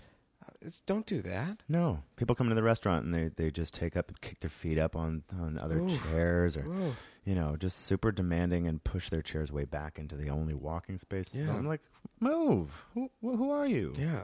This is this is a cramped. There's limited room in this town. Right. And it's it's like all about self importance, right? That's Right. the deal with any of these really privileged situations. Right. It's like you think that you're super special and that you're naturally p- powerful and more talented and more w- deserving than other people. Yeah. Entitled. Yeah. For short. Yeah. And th- and just like walk through expecting people to kiss your feet. Yeah. I think i- it seems like a question that I have is like, how do you convince people that white supremacy is alive and well, and that it should be should be taken a look at, and dare I say destroyed? Dare, dare. Um I don't know. I mean if you don't see it then you're you got problems. right, right. You got to show people so you got to show people white supremacy. I don't see how you could not see that unless you're completely avoiding it. You know, if I you're think a actively lot of people trying to are not see. actively. I think a lot of people are actively trying to not see it. Yeah, sure. A lot of people. Yeah, Yeah, I mean, I agree with you, but I but I also see like probably I don't know the other half of people sure. actively avoiding seeing it. But then it's the responsibility of white people in particular to engage with those folks. Okay, You know, as is often said, like get at your own people. Yeah. Because why should that be the responsibility of a person of color in a room who's like, oh, I've got to teach you about you now and Mm. deal with your your tears and your defensiveness and your whatever. You know, it's Yeah. like your opinions and your middle school experience. And no, it's like it's not about that. What's Yeah. happening in Baltimore is about people standing up for their basic right to be alive. yeah, You know yeah, and acknowledging over 400 years of continuous suppression. It's like this isn't things didn't it didn't end and then things got better, but we're still in this murky territory. We're trying to figure things out. No, it's a continuum. We're just only living through a certain generation of it because that's the only experience that we have, that's right. or for, our only firsthand experience. So, When we were talking earlier, I really liked what you said about uh, this notion of a continuum, and I, I had actually had not thought about that before, and it's extremely helpful. Yeah, it nothing has ended. no, there's just you know a little maybe a few grains of sand chipped away Right. And in terms of the relationship between this country and black people, well, shit. Right. The country was founded on stealing land. Right. And stealing people, kidnapping people by the millions from Yeah. Africa and bringing them here to work. Yeah. It, the whole system was built around racism. yeah And that racism was specifically targeting black people. yeah racism is marketing as this lovely uh, guardian video says Yeah. yeah So I think that those are the roots of this country. you that's know? true Not- yeah Not the land per se, but like well the organization the, United the States of bureaucracy America. yeah yeah. So the that's state right. our state The whole state. infrastructure, Yeah. and in fact, the only reason the, the U.S. is as wealthy as it is is all built on slavery, on, Right. on primitive accumulation of free labor. and we also have quite a few resources Yeah, but we have those resources because people worked for free, right you know, right for hundreds of years right and built all of this shit up, and so Yeah. the the U.S. was able to compete better than people who had to pay workers, even if those workers were exploited around the world. You know, it's like it's not like the labor labor history in any country has been particularly great. right But oh man here we have a system where it's like, okay, we enslave black people, African people, like bar the speaking of their languages or the propagation of any unique regional culture, make you learn a, r- a certain version of Christianity that's all about how slavery is natural and you are a, you are base and vile, and you should love your oppressor. You know, that's like super oversimplification, but you set up a system where people are supposed to hate themselves Yeah. and love their oppressor and Yeah. pr- and enshrine their own perpetual oppression. Like, you know, like Willie Lynch. Yeah. Then we have this war that's ostensibly supposed to end slavery, but then, you know, it's really not about having people be equal or or economically powerful. Right.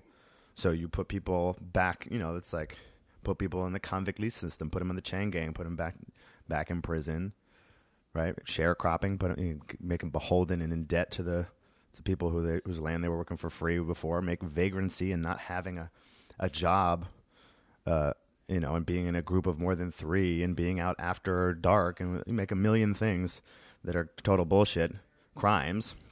Lock people up. You have a new slave labor force like you know there's a s- short period of of reconstruction where things were potentially looking a little better and then you have the rise of the klan right and and complete terrorist state that i mean like terrorism actually it's funny that we talk about it so much because terrorism has its its roots in this country in the fucking mass slaughter of native american people and the terror of african peoples mostly not exclusively but you know it's built around that so the, we come to now like it's not the- you know then we have the segregation the civil rights movement and the black power movement and cointelpro you just like everything just leads from one thing to the next not totally in a causal No. pattern and i'm starting to to ramble a bit No, but no. Listen, it's I'm just all saying- very important. It's yeah, very just like, important. I, I can't help but see those direct ties all along the way, and there's a there's a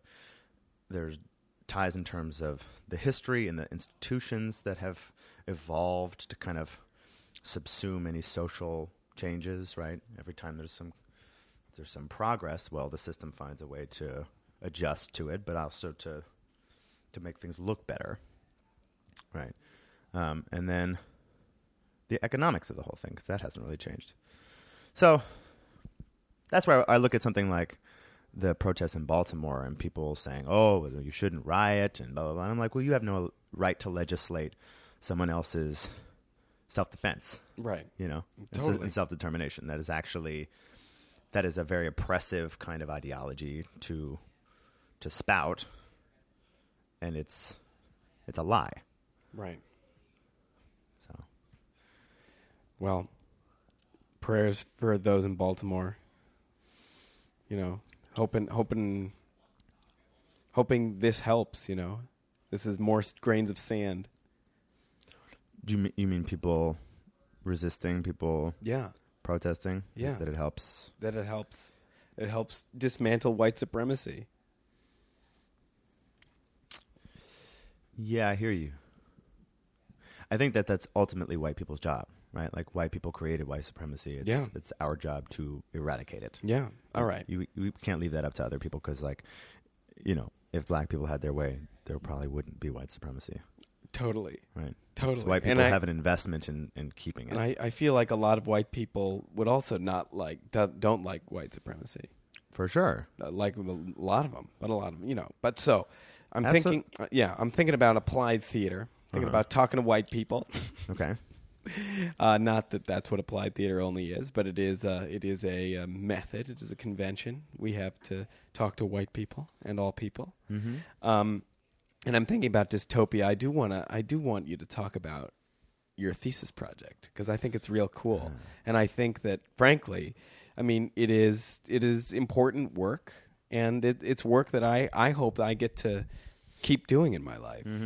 Thinking about process drama specifically. Love me some process drama. Yeah, man, it's real cool. Tell us about your your process drama. Oh goodness. Well, let's keep let's keep that part short because I don't like to think about my thesis too much. Yeah, man. Just tell us just give us give us a taste.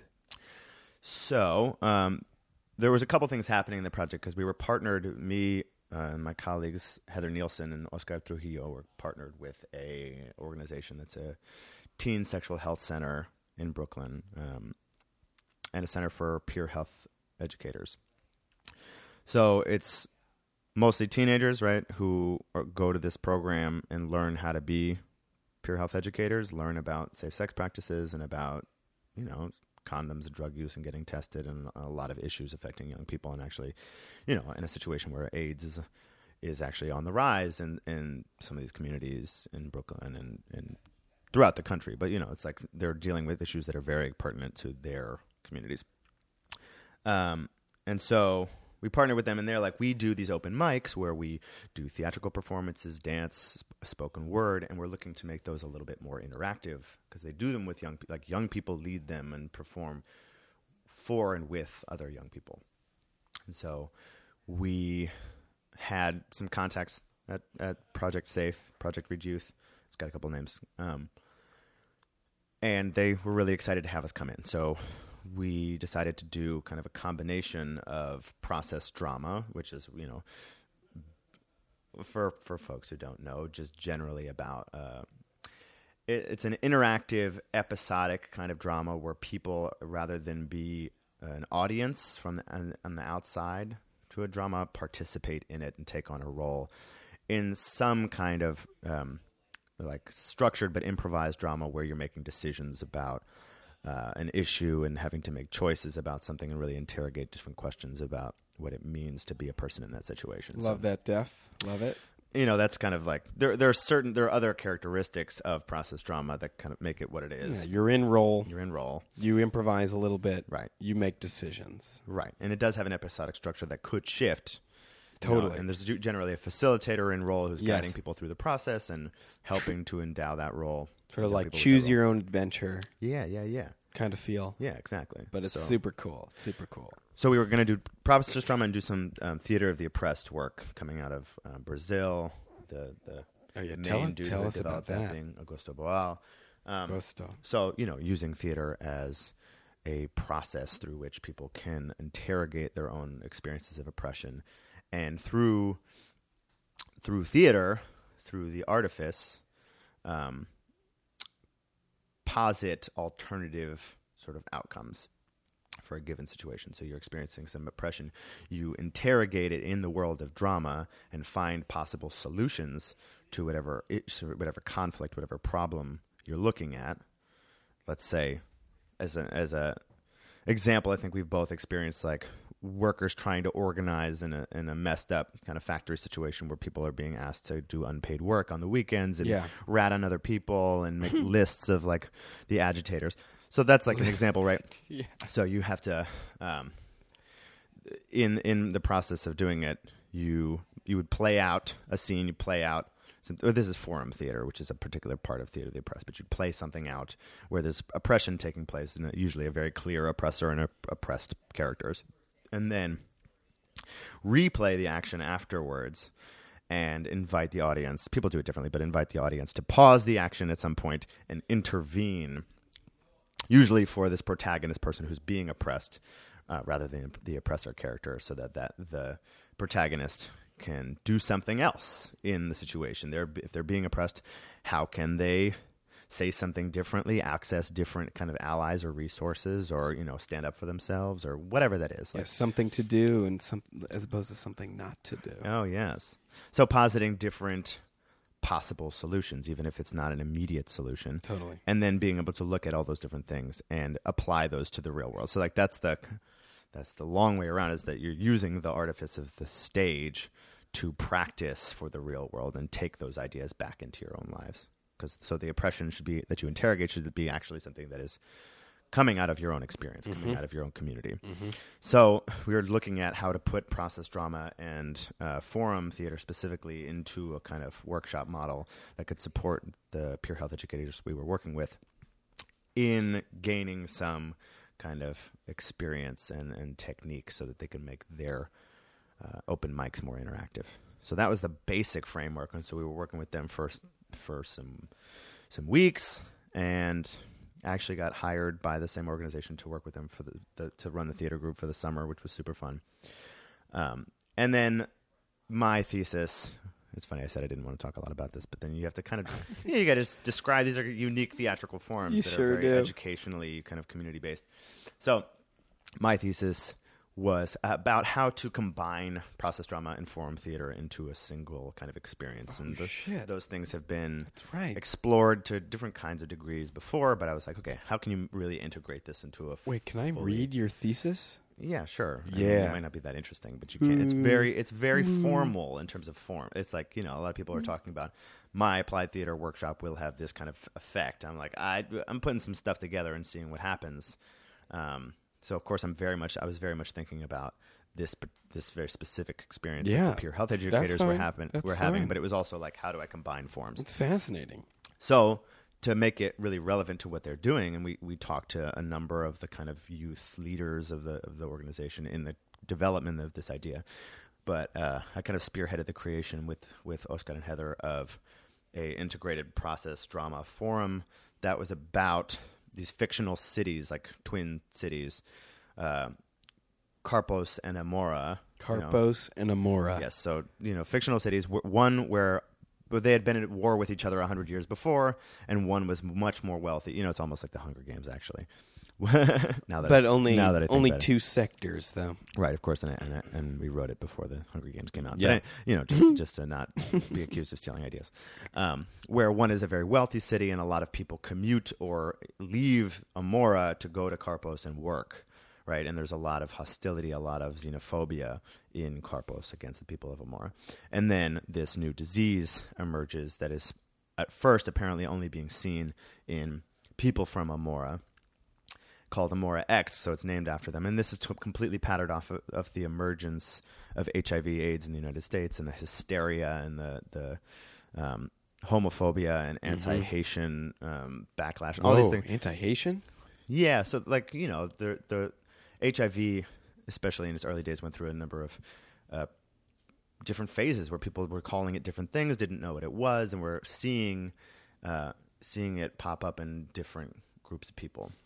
And so Haitians were an early group of people who were being uh, seen to be susceptible Whoa. to HIV. Whoa. So you know, th- it's there was a lot of hysteria, which is one of the things that we kind of wanted to focus on in this. How do people make rational decisions and and um, and make decisions that affect their neighbors and people they know in this kind of situation? So then people we had everybody in in the peer health edu- educator group enroll as employees of a hospital in Carpos and they had like different they got packets and they'd be in groups and decide what is their role like somebody's a surgeon somebody's like a, a medical aide somebody you know whatever they decided their own their own role and age and relationships within that team so there was like a, a pediatrics team and uh, uh, uh,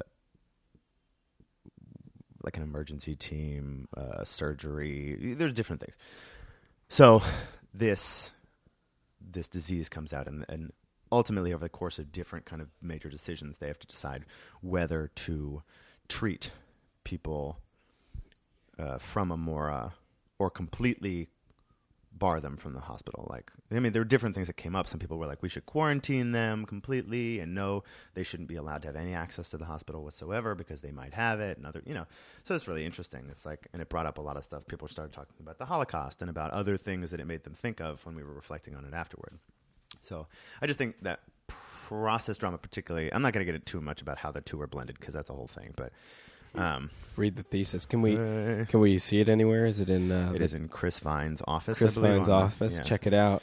The 101 31st West 31st Street, yeah, academic program director, of, sixth floor. of the creative arts team. Check it out. Take the elevator up. You got to get an ID at the front desk. Yes, yes, masters in applied theater. So anyway, AT. it, I think it was just a, it was a cool opportunity to dig into some real stuff about how people are with each other and make pressured decisions, and and it was a lot of open-ended questions, and for folks who are looking at issues of of health and safety and and how to make challenging decisions that aren't just like don't have sex or don't do drugs. You know, it's like no, their their decision making is much more complicated than that. And I think that this process did help to support like looking at some of those different questions. And Max, for me, the the most exciting thing, and I don't know, perhaps the one of the effective things you'll have to say if this is true, but like that it is set in a fantasy world, that it's in this dystopia, gives you sort of this this distance to think critically about the situation. Like you are having the emotions, but you're noticing you're having these uh, emotions. Metaxas. Yes, yes. Uh oh, oh blue. Let it go. Um, and um, yeah, I just think that's so so cool. And I I was telling you about this play that I had trouble with uh, nearby, uh, which is uh, at the the Culture Project. I, I don't know if it's called that still, but uh, you know, it's basically these real survivors of sexual violence telling their real stories like in front of you and you know it's extremely powerful and it makes you feel sick about it but it doesn't give you the space to think critically like i really you know i was definitely riled up and felt all these things but i for me like you know there's there's that question of like what happens next right and i really was craving it and i wanted I don't know. I guess I wanted some sort of closure. There, you know, there was this scene. I may have talked about this before, but there was a scene where they're washing this this woman who was gang raped on a deli bus. They're washing her body to prepare her for burial. And like, if the audience was like invited to participate in that like ritual, like I would have loved that. I mean, it would have been really hard, but um, I don't know. There was just like eh, there there was a yearning to have some sort of closure to do something, actually. Um, but what what's also really cool about uh, process trauma is you do get to do something. Maybe I don't know, like I, just knowing the, of that feeling that you get to make a decision, you get to to live as as these characters lived is so powerful and so interesting. I, I definitely agree that th- to have that firsthand experience and to be able to couple your kind of, you said metaxas, right? The internal experience of doing the thing and then thinking about it from the outside, like wearing a different hat and looking at it from the outside, having the intellectual and the emotional connection through that experience as well. But, uh, you know, in terms of process drama and the, this play you're talking about, which we- I was saying, it seems like a t- kind of testimonial theater. Yes, as you said, yeah, um, that neither one necessarily gives you any answers, right? Like, Totally. it may just leave you with some questions that you Totally. have to deal with. Like, Totally. you might not have closure about anything because there is no closure about sexual violence or Yeah. a lot of these mm, big human issues. totally. So, you know, how how do we come away from something like that? What what do we do with it? You know, Right. how, what questions do we ask ourselves? How does that plant seeds in our own lives? If it does at all, you know Yeah, what effect does it have? And like I hear you and just kind of being o- emotionally overwhelmed by certain pieces. I think sometimes that is the explicit objective of certain Yeah. pieces of theater yeah, um, to make you feel something and to- Totally. uh, or to overload your senses and and I don't necessarily think it's anyone's job to like give you a way to deal with that or give you a target, right? No. The thing to do next. Like No. actually no, we have to figure that out. certainly certainly no one And it's is- art. a- absolutely no one is to, supposed to give you the next step but i guess like uh, i i would sort of hope for a level of care like when you go and like pay money for an experience you know what i Mm-hmm. mean you're like there's a certain I mean, you enter into a, a sort of dance. Like you, I don't know. Like you don't go somewhere to unconsensually feel bad. You know what I mean? Like, you know. And I, I'm not saying entertained, but at least like cared for. And like I didn't feel cared for in this show. How do you mean? know what I Meaning like there was no like there was no way to channel all of these emotions like you you know you like it's like we were like we were watching these women essentially be re-traumatized and like you imagine there's a woman who was very badly scarred you know someone had thrown kerosene on her and lit her on fire and so she was like this really like scarred person she was the real woman you know and she basically retells her story and and she can't speak english so this guy is translating it for her and and she just breaks down weeping like during the story because it's this horrible story and you know this play has been touring around the world so this woman is breaking down crying every like you know what a 100 performances like you know it's like super intense and like who is taking ca- how is she taking care of herself i hope she is I, she's supposedly a healer Uh, Right. So uh, you know, I just like I wanted like I didn't feel safe because I'm like watching this like super real thing. Um, you know, it'd, it'd be one thing if there was you know, as we talk about in class, this aesthetic distance. You know, Right. but like this was super. I mean, I don't know. It just was like, oh no. Well, I didn't see it, but it sounds like it's really about the the performers, people who have en- endured these experiences, being able to open up about that. Like, Yeah. that's the main purpose, and to have those stories out in the world and have people really l- deal with it and look Yeah. at it, right? Yeah, it's hard to deal with. I mean, Yeah. you know. But like in terms of whether they were taken care of, one would hope that they weren't coerced to do it, or Yeah. that it wasn't traumatizing, re-traumatizing to the point of being super unhealthy. But Yeah. that it was actually if this person is a healer, people have other ways of um, of processing their experiences. That Yeah. it's that it's a a healing experience, you know. Yeah. In some way, I'm sure it's both at times. Yeah. I'm not sure. I'm not one of It's hard those to performers. No, but, no. um, but you know, it's an interesting question because all theater is different, and some of it is about real stuff, and Yeah. um, and it has a different purpose. Like some of it is very much about getting the audience to think and and asking questions and being very direct, and some of it is about the experiences of their performers telling their own story. Like I think Yeah. about one person shows Yeah. where people write about their own lives. Totally. And are like, this horrible thing happened to me Totally. or, or whatever. Like, I'm going to talk about myself and my family and my life. One time I For bought an hour and a half. five different colored fanny packs. Right. No, although his stories are a little, di- but his a lot of my friend Josh's stuff is about his experiences with mental in- illness. Okay. He's bipolar. Mhm. He's um, known that and ever since I've I've known him, Mhm. and has really had to take control of his life in very particular ways to to be a healthy person. Yeah. Um, and he's amazing. and He's an amazing performer, but like his stuff, it's not it's not like it's not about anybody else. There are certain universal themes that come out in in storytelling and theater, but you know, it's about him. One person shows and that kind of stuff. They're about you Yeah. and people come to watch it and they they may connect with a common experience in that but so i just think there's lots of theater that is about me telling my story and here i am like take it Yeah. or leave it you know that's Yeah. really up to you Yeah.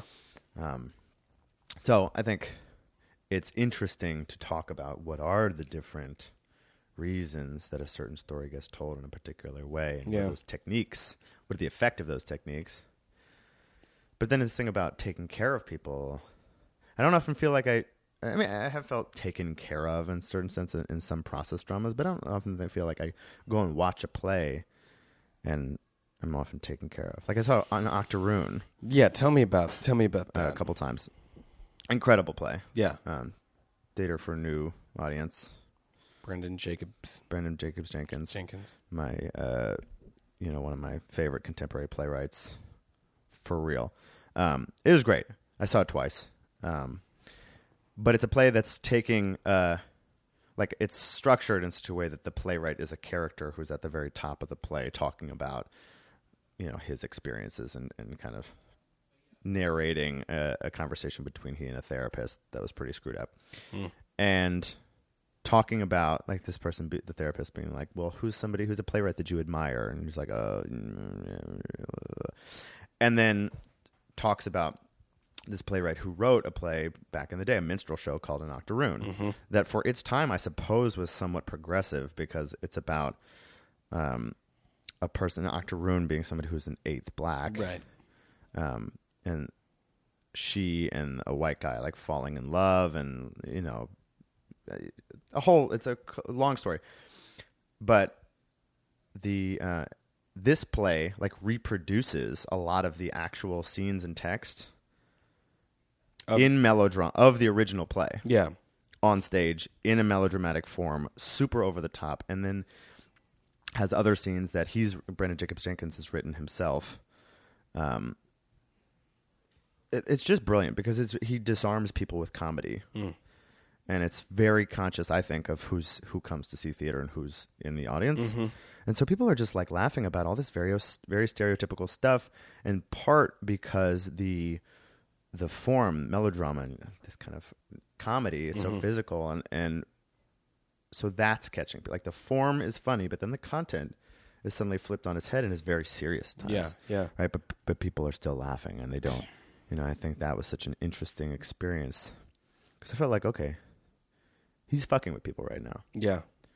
and like whether you n- are aware of what's going on right now or not, there's this crazy dynamic where you're not just watching a play; you're in an audience with human beings experiencing an event, Mm-hmm. and you're very. Uh, I was very conscious of that, so I think that's so interesting too.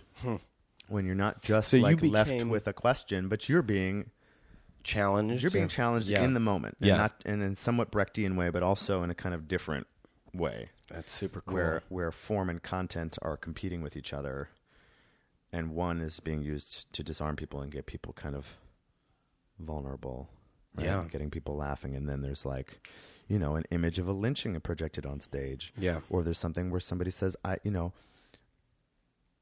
I've been free and I'm going to be a slave. How am I supposed to how am I supposed to deal with that? It- just in a very, you know, it's like I'm not doing it justice, but Well. but says something really real and vulnerable and human right after something else that was over the top and ridiculous. And I think that kind of thing is really interesting too. Where you do where you mess with people. You know, Yeah. it's like so many things have already been done in theater, so what else are you going to do? Like Yeah. not that theater should be to fuck with people, but No, but I mean, you, it's a powerful form because you're there. You know, it's not a movie. There are these living people who are there, and all these other living people like there to see them. right. And there, it's a privilege to be there. That's expensive. Yes, and um, yeah, no, totally. You uh, you're getting into the theater. You're getting back into the theater. Yes. Yeah, taking the I've, you know, been doing the teaching artist thing for several years now and came to that, came to like applied theater and the, the masters that we went to very much because I'm like, okay, I don't want to, I don't want to be famous. Like my, ba- my background is in acting for the most part. And so- Totally. Some directing, but mostly, and some design, but mostly acting. But I'm, I came to this point where I'm like, okay, I don't need to be on Broadway or in Hollywood or do any of this stuff or be Mm-hmm. known in a, in a particularly gross way that celebrity in this country is I hear is all you. revolved around. I hear you. I had no interest in that. So I was like, okay, well, what am I trying to do as an artist? What is what matters to me? What how do I want to spend my life? And so I came to a point of being like, okay, well, I really want to engage in things that are community based and that are like have some kind of educational political value or and that are moving, thing, you know, that are like dealing with contemporary issues and responsive and maybe like street theater that- that, that's moving stuff forward. You know, it's participating in the culture. Um, but in doing so, I, I moved away from acting. You know, I started doing facilitation and teaching artist work in classrooms that is very much about supporting other people's experiences and learning. And not to say that that's not a creative endeavor or a learning endeavor for the f facilitator or teaching artist, but I stopped acting to the same degree or, or stopped acting mostly in a way that didn't serve a direct kind of educational function, right? Like, as I'm creating a scene about this particular literacy scale or, or to support this kind of literacy scale with middle schoolers that's the mo- most of the acting that I've been doing. So I just came to this point where I'm like, I'm not fueling my own creative energies to the same degree. I'm not really going for that thing. And even if I don't want to be famous, I, I feel like I have to give it a shot. You know, whatever it is, theater, theater making, acting. It might be all about creating a lot of my own projects with with friends and colleagues and doing something still that's a little funky or off the the main path, the beaten path. You know, so I'm, I don't know what that's going to look like. I'm thinking about auditioning, you know, Yeah. which is terrifying Yeah, you gotta. you know, but also because like I've been in a place of people are not really competing against each other in the same way that that whole world is structured around. Yeah, But I want to do it, you know. oh, that's so And, uh, I wanna exciting. take a That's- leap and just give it a shot. It is so exciting. yeah, be I think that's creative. wonderful. So I'm learning, mo- you know, got a new monologue Hell yeah! from W- Othello. can you can you give us a little? Can I can I give us a little? Give us a little monologue. oh my goodness, this is like a voiceover. Yeah. I just learned it, so I don't even know if I remember all the words. But it's from Iago. Okay. um, and it's a point where he's really set things up for like all the other characters to to go at each other. Okay. Um, so he says, "And what's he then that says I play the villain?" When this advice is free, I give an honest, probable to thinking, and indeed the course to win the more again. 'Tis most easy the inclining Desdemona to subdue in any honest suit. She's framed as fruitful as the free elements, and then for her to win the more, were to renounce his baptism, all seals and symbols of redeemed sin. His, his soul is so unfettered to her love that she may make, unmake, do what she list, even as her appetite shall play the god with his weak function. How then am I a villain to counsel Cassio to this parallel course, directly to his good? Divinity of hell. When devils will the blackest sins put on, they do suggest at first with heavenly shows, as I do now. For whilst this honest fool plies Desdemona to repair his fortunes, and she for him pleads strongly with the Moor, well, I'll pour this pestilence into his ear, that she repeals him for her body's lust. And by how much she strives to do him good, she shall undo her credit with the Moor. So shall I turn her virtue into pitch, and out of her own goodness make the net that shall enmesh them all. Oh, thank Really, you. I was just trying to remember the words. Thank you. Yeah, yeah. So, you know, Wow, Mac. he's basically just saying, Yeah, like, he's put, gonna pit everybody against each other. yeah. so I'll that- pour some pestilence in right, his right, right. ear. Because j- you know the story. A little bit. Well, so So like so Othello's this Moor. Oth- Oth- Othello, yeah, and he's the general. Okay, right? yeah. And then um, Iago gets passed up to be a lieutenant for Okay. this guy Cassio, who by, you know by Othello. Othello appoints Cassio to be the lieutenant, and Iago's like, "That's really screwed up. He's not qualified. I, that should have been me." I see. Meanwhile, Desdemona is, and Othello are in love with each other. Yep. And so uh, it's it's complicated because it's Shakespeare. What you know, he- what he does- war is happening? Oh goodness, I don't even. But there is there, and it's just like a military kind of thing. yeah, Like, exactly. Like they're all they're all in the military. yeah, And so um, Iago basically sets it up so that Cassio gets really drunk um, and gets in a fight with somebody, like an important, I think it might actually have been the mayor, and like stabs him. Mm. This is like passing over a, pu- a bunch of stuff and Sure. simplifying the whole thing. But so he's completely discredited and loses his rank. Iago. And then um, Cassio Cassio. and then and then Iago suggests to Cassio that he work through Desdemona because she's so close to Othello and try Mm-hmm. to like win him uh, back into his to Othello's favor Okay. through Desdemona. Okay. Meanwhile, um, Iago's telling Othello that they're basically messing around with each other. Oh man. And so, as Desdemona tries to plead Cassio's case, Iago's making it look to Othello like they're like sleeping together and Yeah. being unfaithful. Yeah. So the whole thing unravels and like you know, it's- it, everybody basically dies and Yeah. it's super intense. And eventually, Iago's plot be- is uncovered after Othello kills, kills himself, and you know, Oh, God. most people die. Then he's put to death, and it's like Oh, Jesus. super dramatic thing. But at this point, I really look at this monologue. It's it's very interesting. I look at the first half where where he's ba- um, basically saying, I think where he talks about um, halfway through when devils will the blackest sins Yeah. put on. They do suggest it first with heavenly shows, Yeah. as I do now. Yeah. I think the first half is him like with heav- you know putting on these heavenly shows of being a good person Sure. and saying and, and and what's he then that says i play the villain You Yeah. know, I'm, I'm an honest guy when the, when this advice is free i give and it's honest probable to thinking and indeed the course to win the more like it is the thing to win th- this guy and he just says like desdemona is a totally honorable person right and then for her to win othello is super easy his soul is so unfettered to her love like he'll, he'll do anything for her and inclu- including renounce his baptism Whoa. and then to counsel Cassio to kind of like step in and use Desdemona to appeal to Othello, natural. And then he's like, "Well, actually, as all of this is happening, I'm gonna I'm gonna pour this pestilence into Othello's ear and screw everybody up so that they all destroy each other." Yeah. what's It's your really messed up. what's your dream role? I don't really know.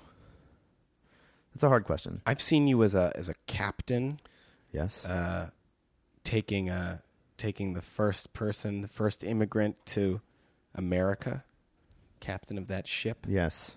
I'm just noticing that Jack is i- in his own cozy area trying to toast a bagel without making too much noise, but he really doesn't have to worry about Yeah, that. it doesn't have to worry about it. It's so quiet. Yeah, Jack has been unbelievably quiet with that bagel. Yes. Unbelievable. Yeah, I was working with um, uh, a company called Organic Magnetics. Yes. Jack's favorite uh, company name of all time. Correct? Correct? um, No on, comment. on a production that's called I Am New York, Juan Rodriguez. Juan Rodriguez. Exactly. This was that R sound. Um, and about the first non native settler to New York, Right. who was from the island of La Española and was apparently of uh, mixed descent. He was Taino and African and Spanish. And so he was. In our story, I mean, it, there are some records of him. It's they're incomplete, but he was coerced basically by this Dutch captain to come to New York to to translate and to trade with the Lenape, and then stayed. But he wa- and he was a free man. He demanded a payment of eighty hatchets and a musket and a sword, and, um, and stayed by himself while the Dutch like went back to Europe and then ca- you know and then returned and developed uh, a relationship with the Na- Lenape and was trading with them. And then basically the Dutch came back and tried to force him to leave, and he fought them off and like injured several s- of, of them. And you know, so he's this figure in New York history who's becoming a little bit better known. And there's like there's a Juan Rodriguez Way uptown. Um, there have been some celebrations honoring him, and this play is about kind of That's awesome. the the multiplicity of, of New York experiences and, and cultures and and trying to honor uh, honor his history and the kind of Dominican history in that particular way. I love. I loved the play. I loved you in it. Oh goodness, Yeah.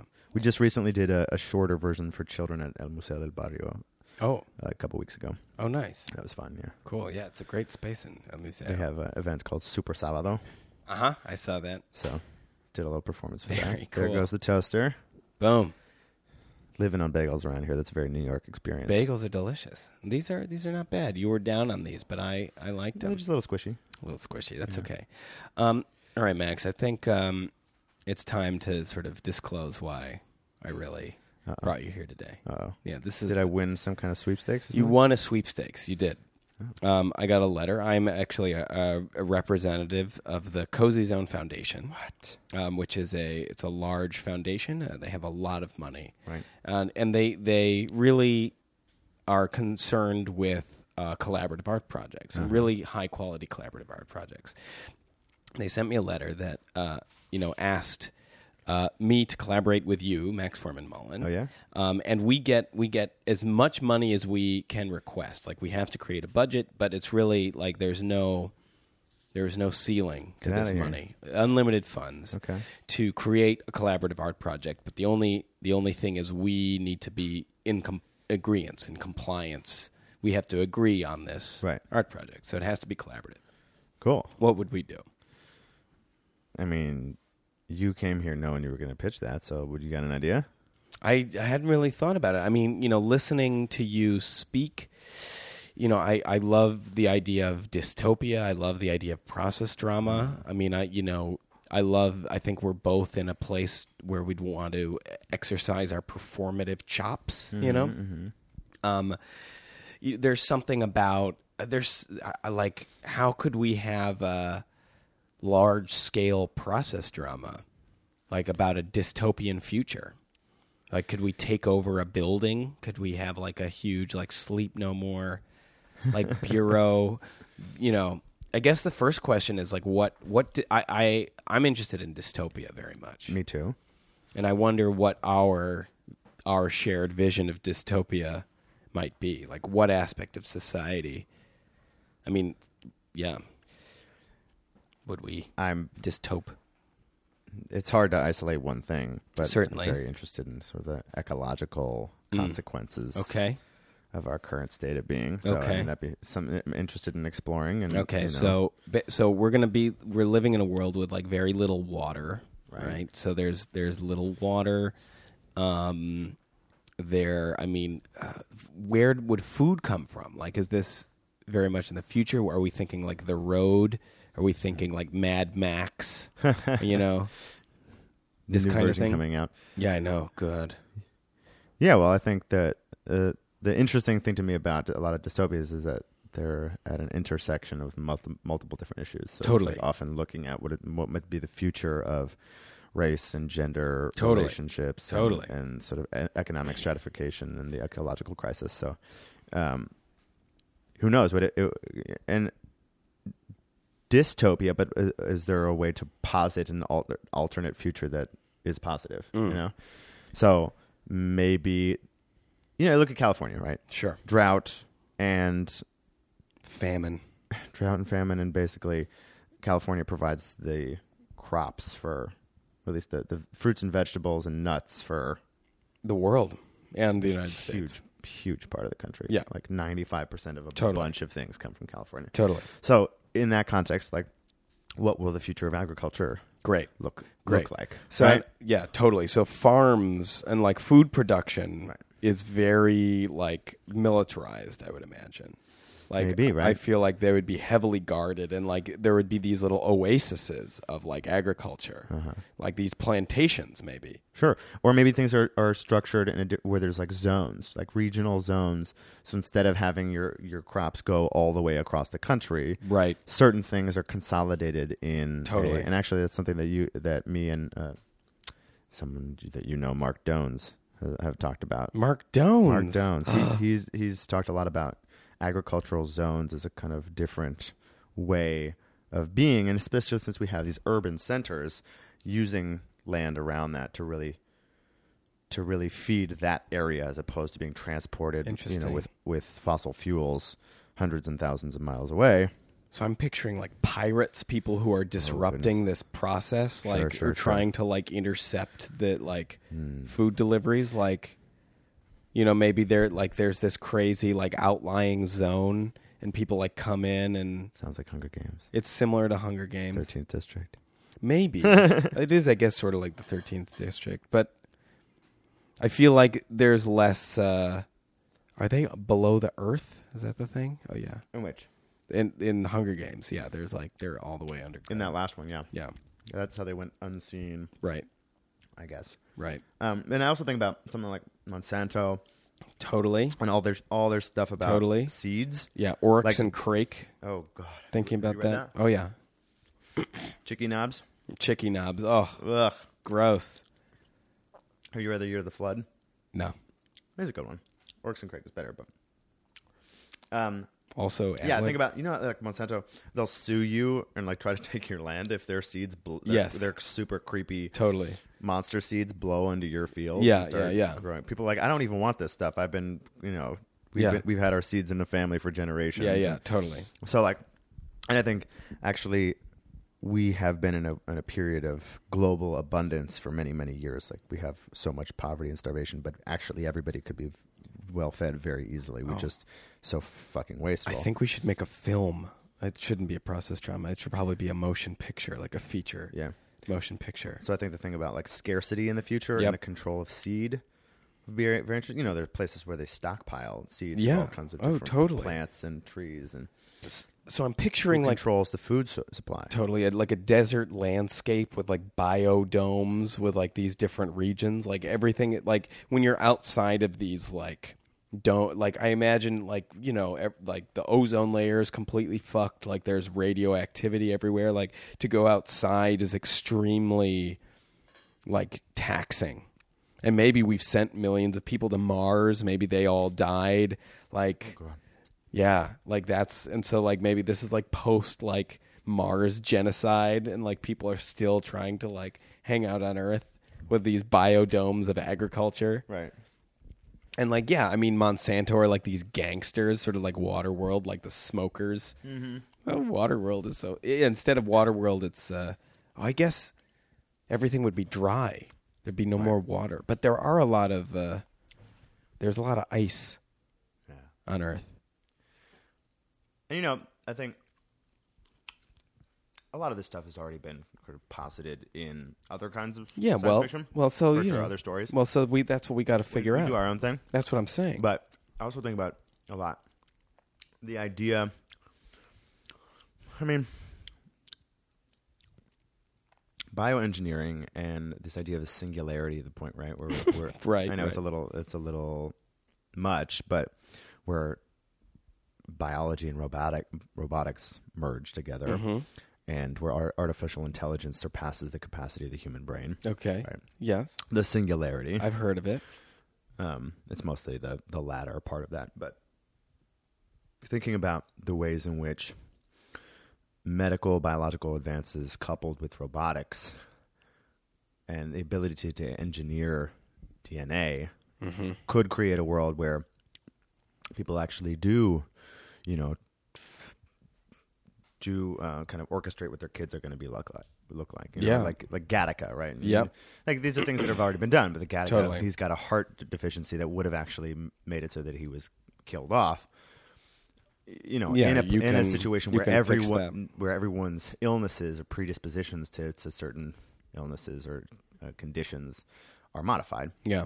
So you could have a situation where people are so heavily engineered, right, that that is a particular privilege that starts to uh, stratify society on uh, biological lines, right? Like, Yeah. so we have we have racism, we have class, we have all these th- ways that are very artificial of separating people out. But what about when people actually are being engineered on a biological level to be different?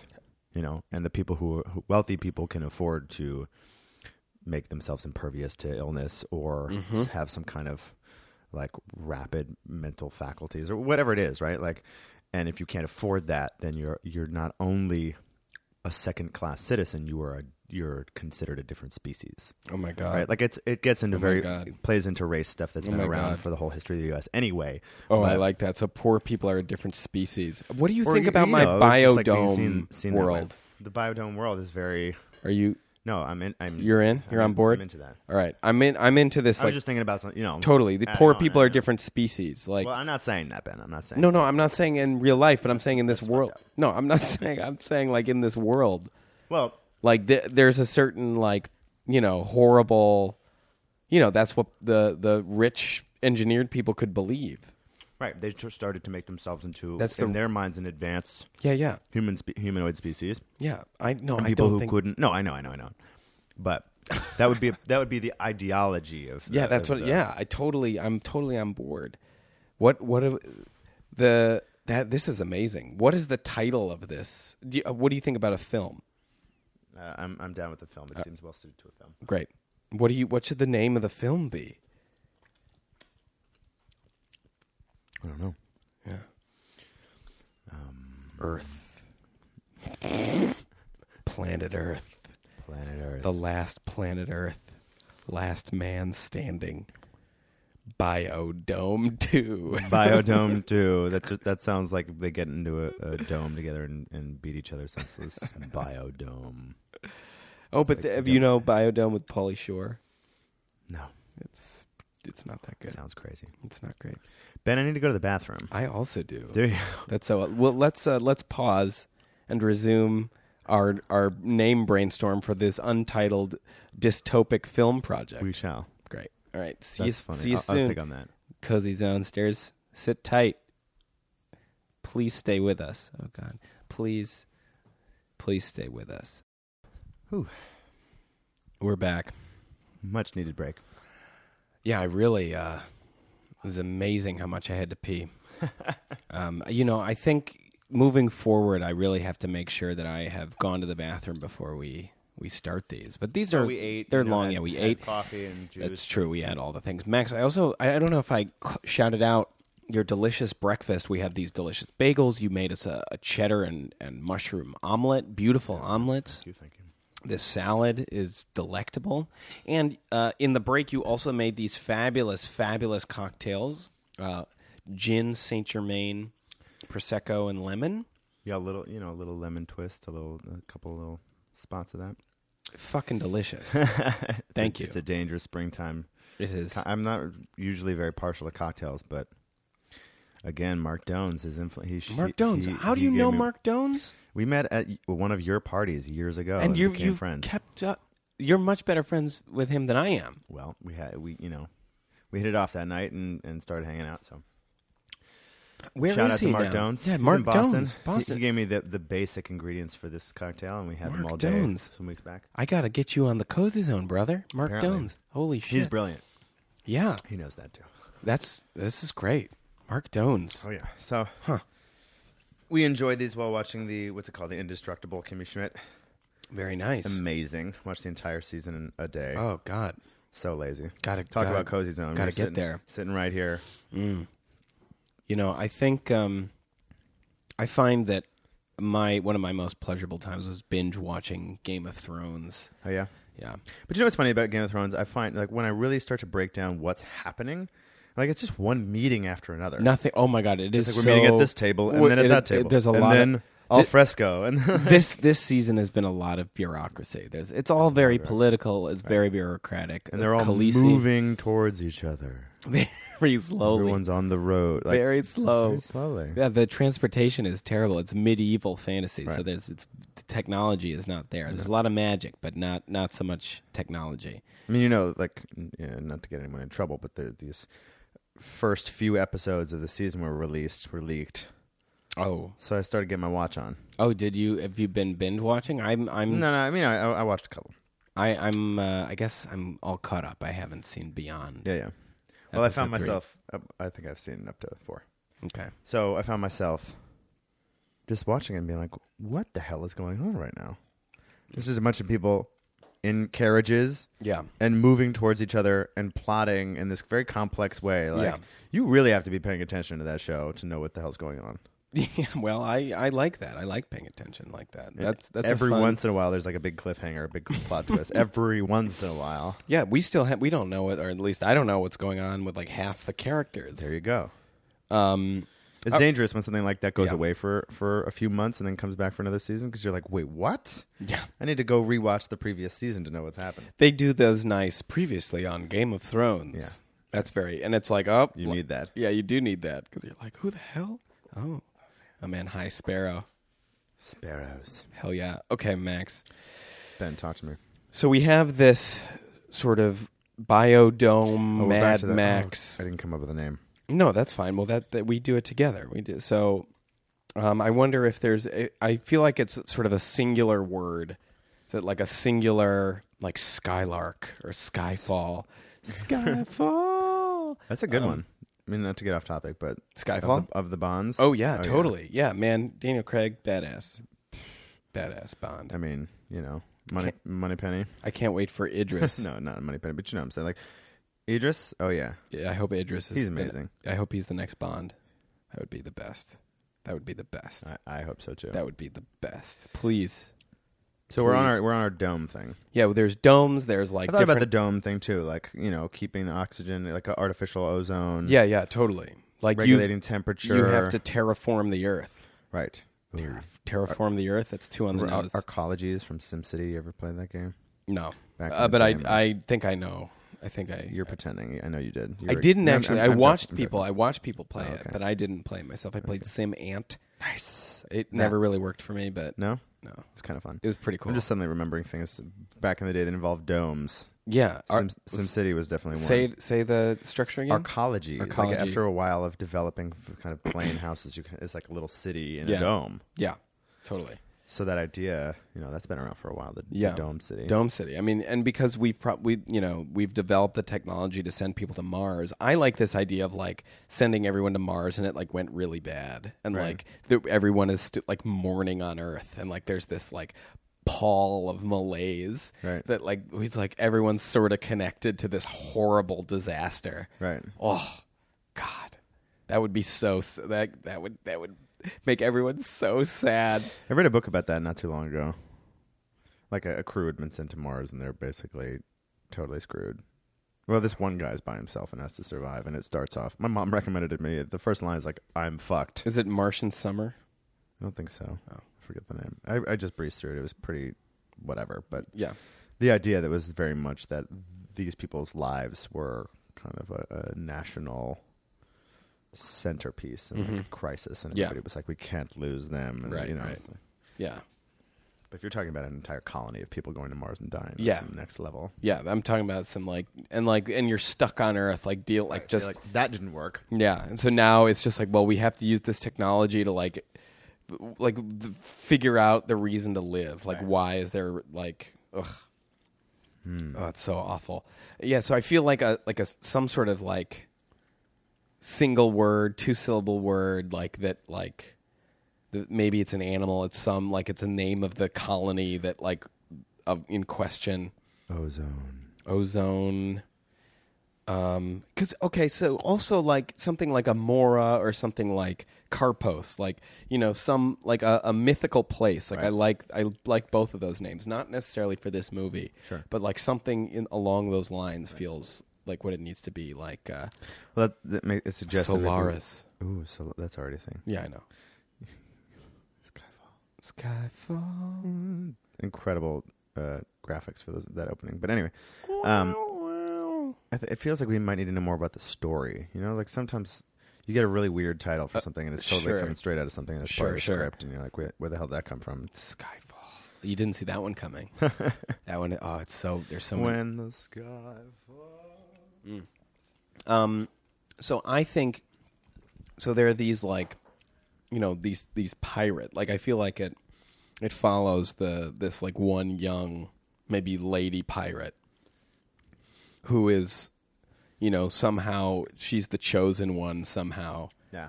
Like why would I don't know why she's the chosen one. Oh. Maybe things go back to. I I wonder, like, what the fuel source is. If it's not just about food, but I wonder but if- fuel, Probably like nuclear. or maybe it goes back to solar. Maybe they're like, oh, we should have been doing that all along, Maybe harnessing the the sun's power. solar. Yeah, solar makes sense. You could probably. I mean, because there's so much open space. But maybe. So it kind of depends, like where we're at in the story. Like maybe maybe there are some super advanced solar powers that have been created, but there's not no more. Like you, they can't make any more. solar panels, so it's like just existing like you have to move around existing solar panel stock. Or I was thinking about the pirate thing. Like maybe that's that's uh, Mm-hmm. They- an underground market. Is Oh, that people are nice. stealing and Yeah, selling. yeah, and yeah. Totally. who Totally. knows, Yeah. right? But like definitely like that like the outside environment is very harsh and Right. people need to like wear suits. It's sort of like yeah, yeah. dune, you know.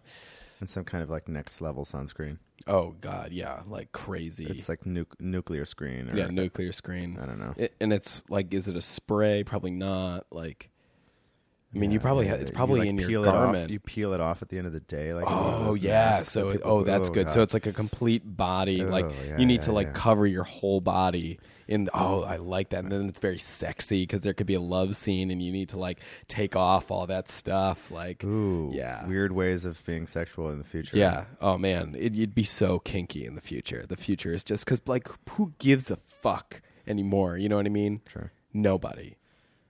People are just like their pussies are out, their cocks are ready.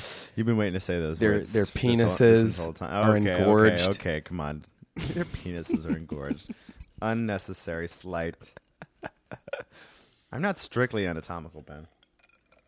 I understand. I I I And sense don't your say the, the word engorged ever again, I please. sense, I sense your reticence to talk further about these issues. That's why you're pressing.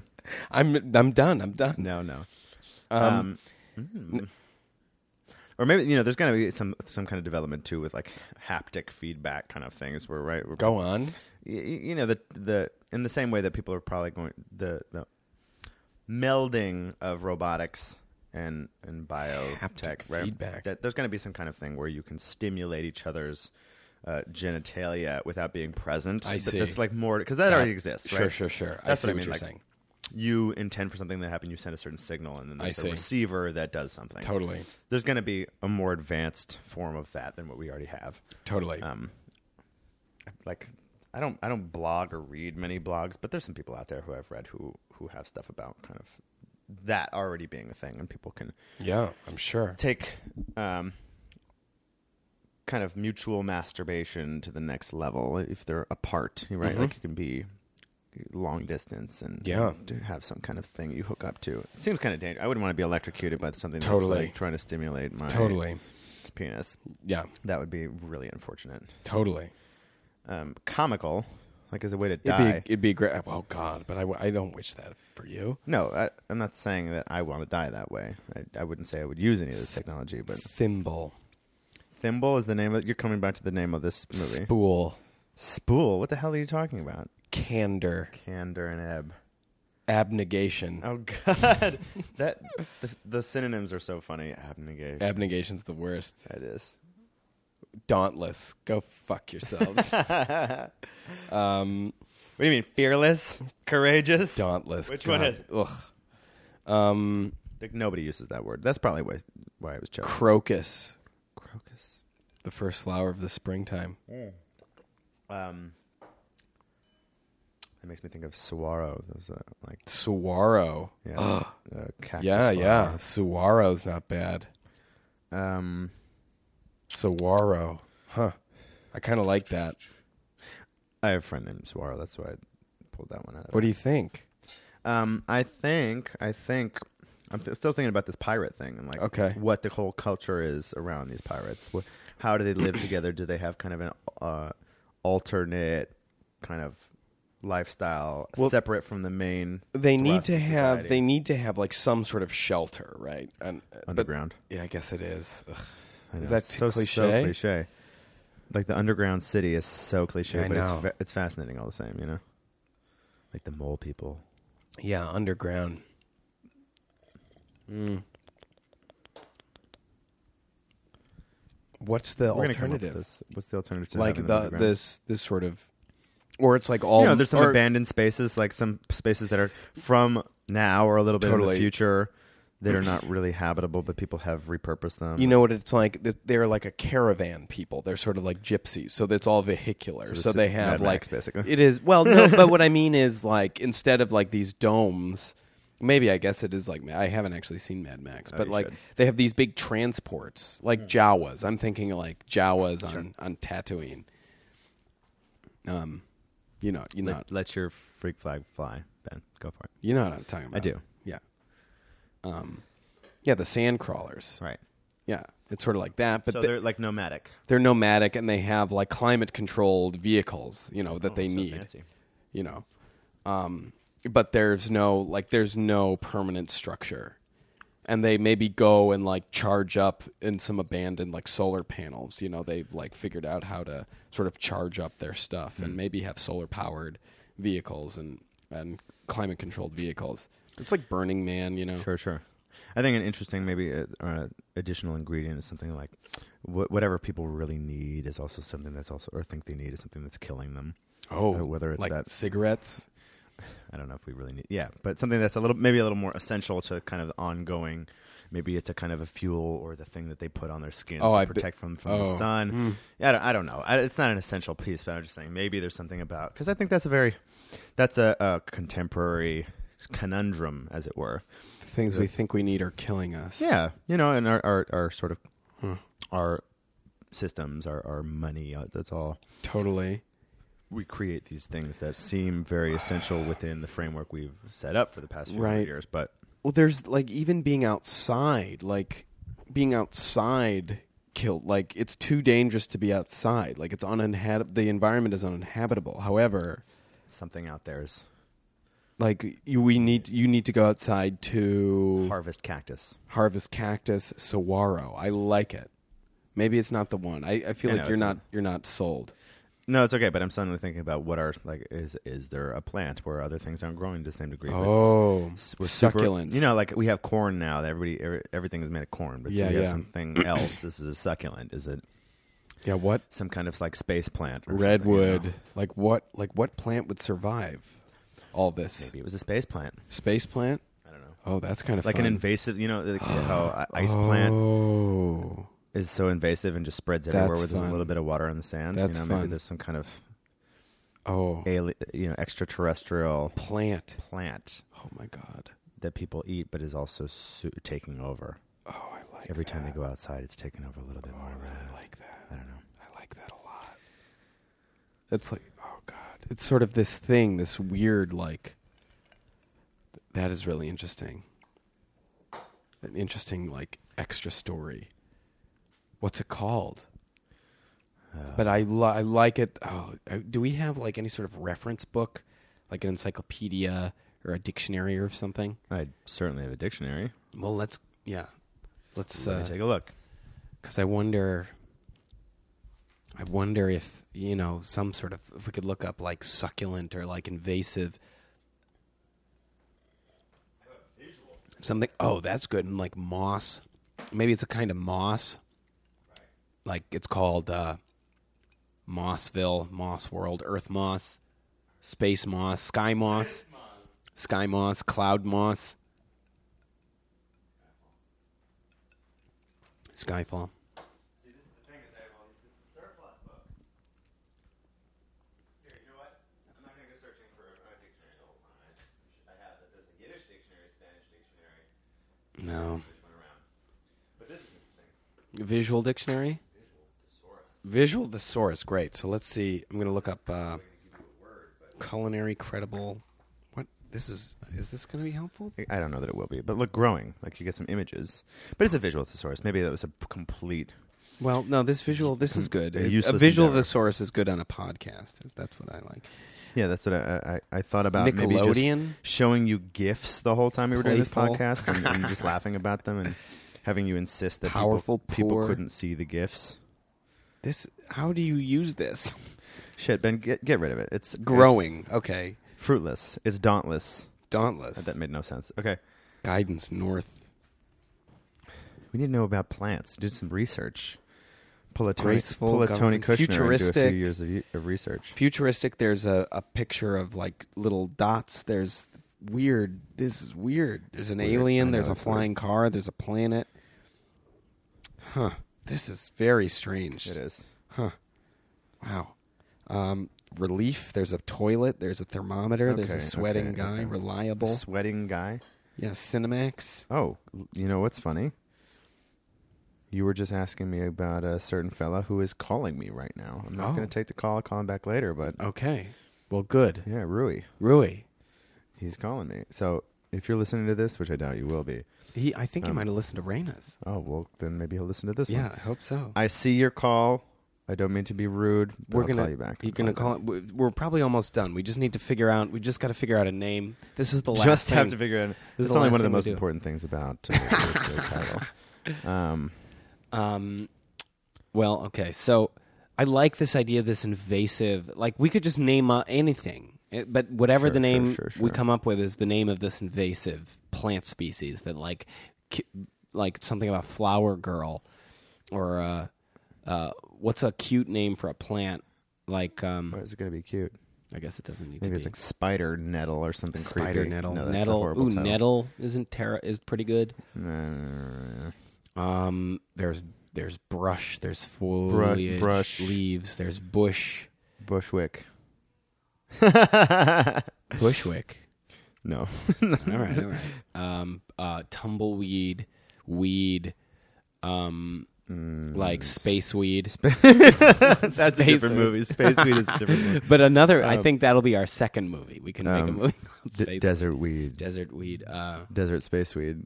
It'll be like Mars Attacks. you know, and this plant was was a gift from the people of Mars. Like pe- the people of Mars sent Assholes. us this this invasive Mar like Martian Martian saguaro. They would. Like uh Wait, there are people on Mars? no, they I'm died. just kidding. They, I'm they kidding. died. Remember? Oh, I see, I see, I see. The, the But they- humans who were on the Mars humans. Yeah, yeah. sent back samples. Yeah, of the, they create maybe they created this like this plant that they like was going to sustain like this was the big invention on Mars, and then it like And humans are like, great. and it's like you are you have fucked the earth. Hmm, That is, and then they've died. Harvest. Strange harvest. Strange harvest. Bam. Really? I mean, it's a little strange fruitish, which has me Strange. thinking about other Oh, things. which is good though. But that's I mean, it's not I necessarily mean, it's connotations it- that are. no, no. I'm not saying connecting it's one to the good, other. but it's a strange harvest. That's an interesting title. I would be curious about that. Strange. All right.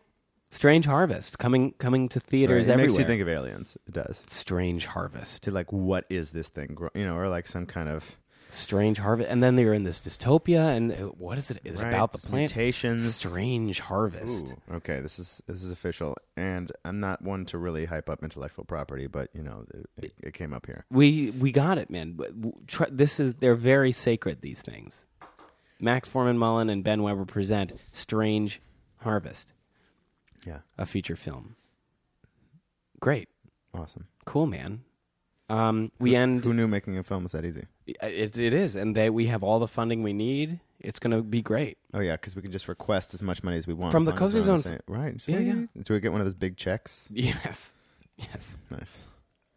Hmm. Um, can you think of any? Are there actors you can think Oh, of? You I was want just in it? wondering.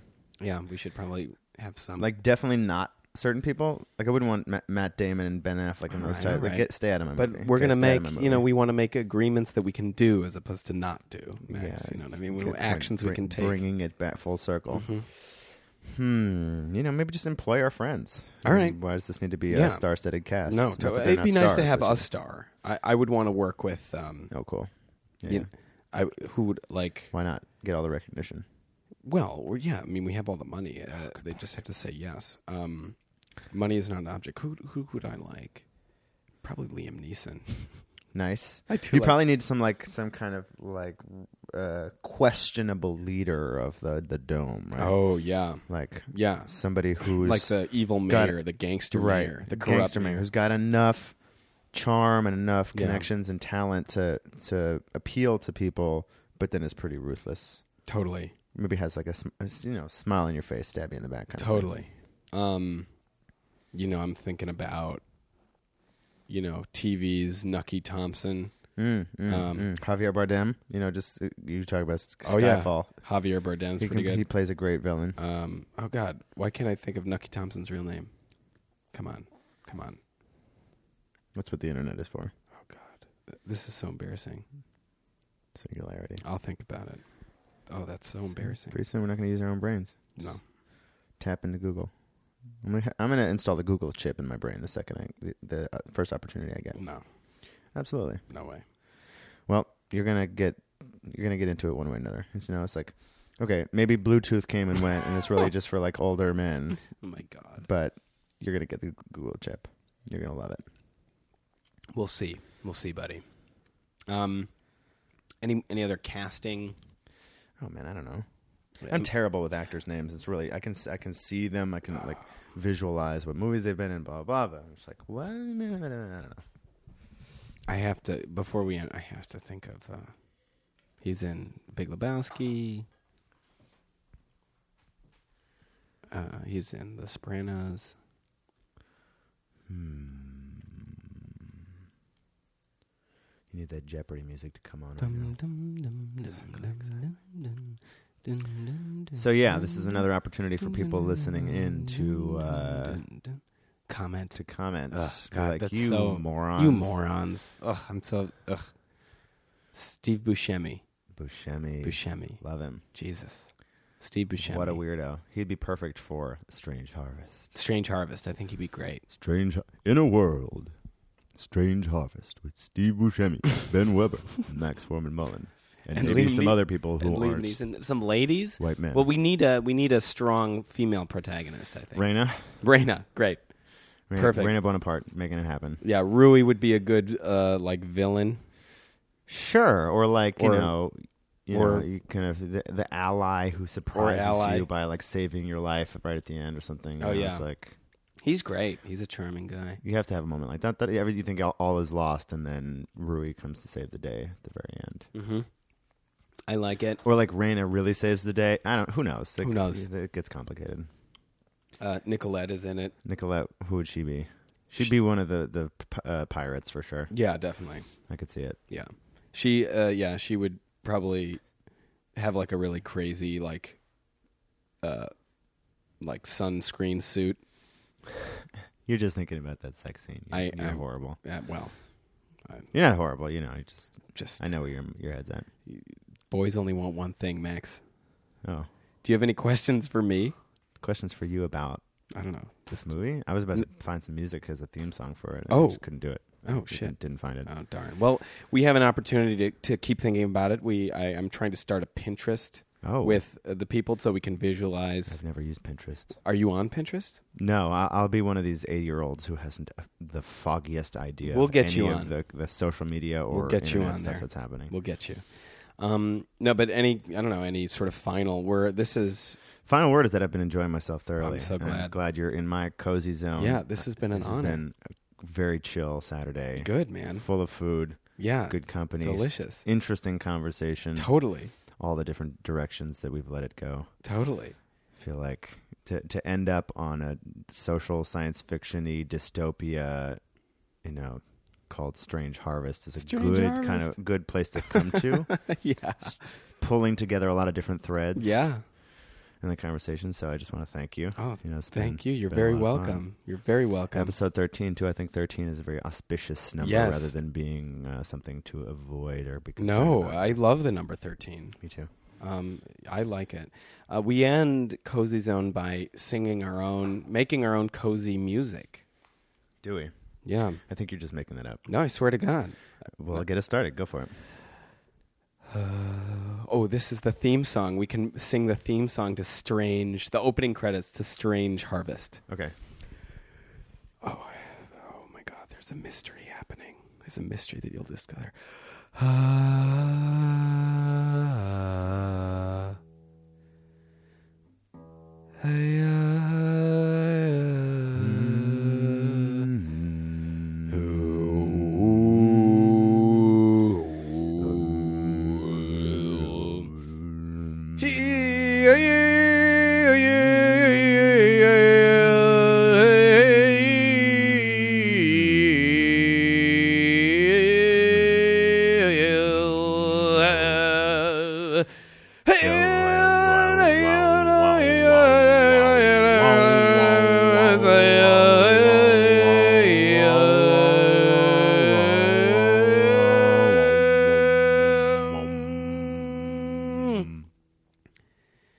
What are these plants?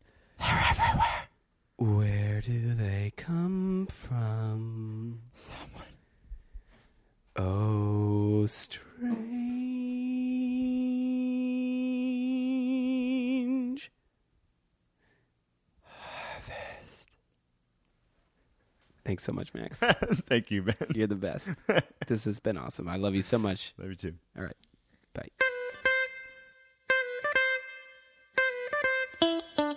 We are intimately finding our peaceful, cozy zone. And Ben, he interviews friends. It's awkward and then it's cozy zone. Occasionally, it's a lovely thing to be nosy in somebody's cozy zone. So please, snuggle up sweet. A beautiful thing, it's cozy zone.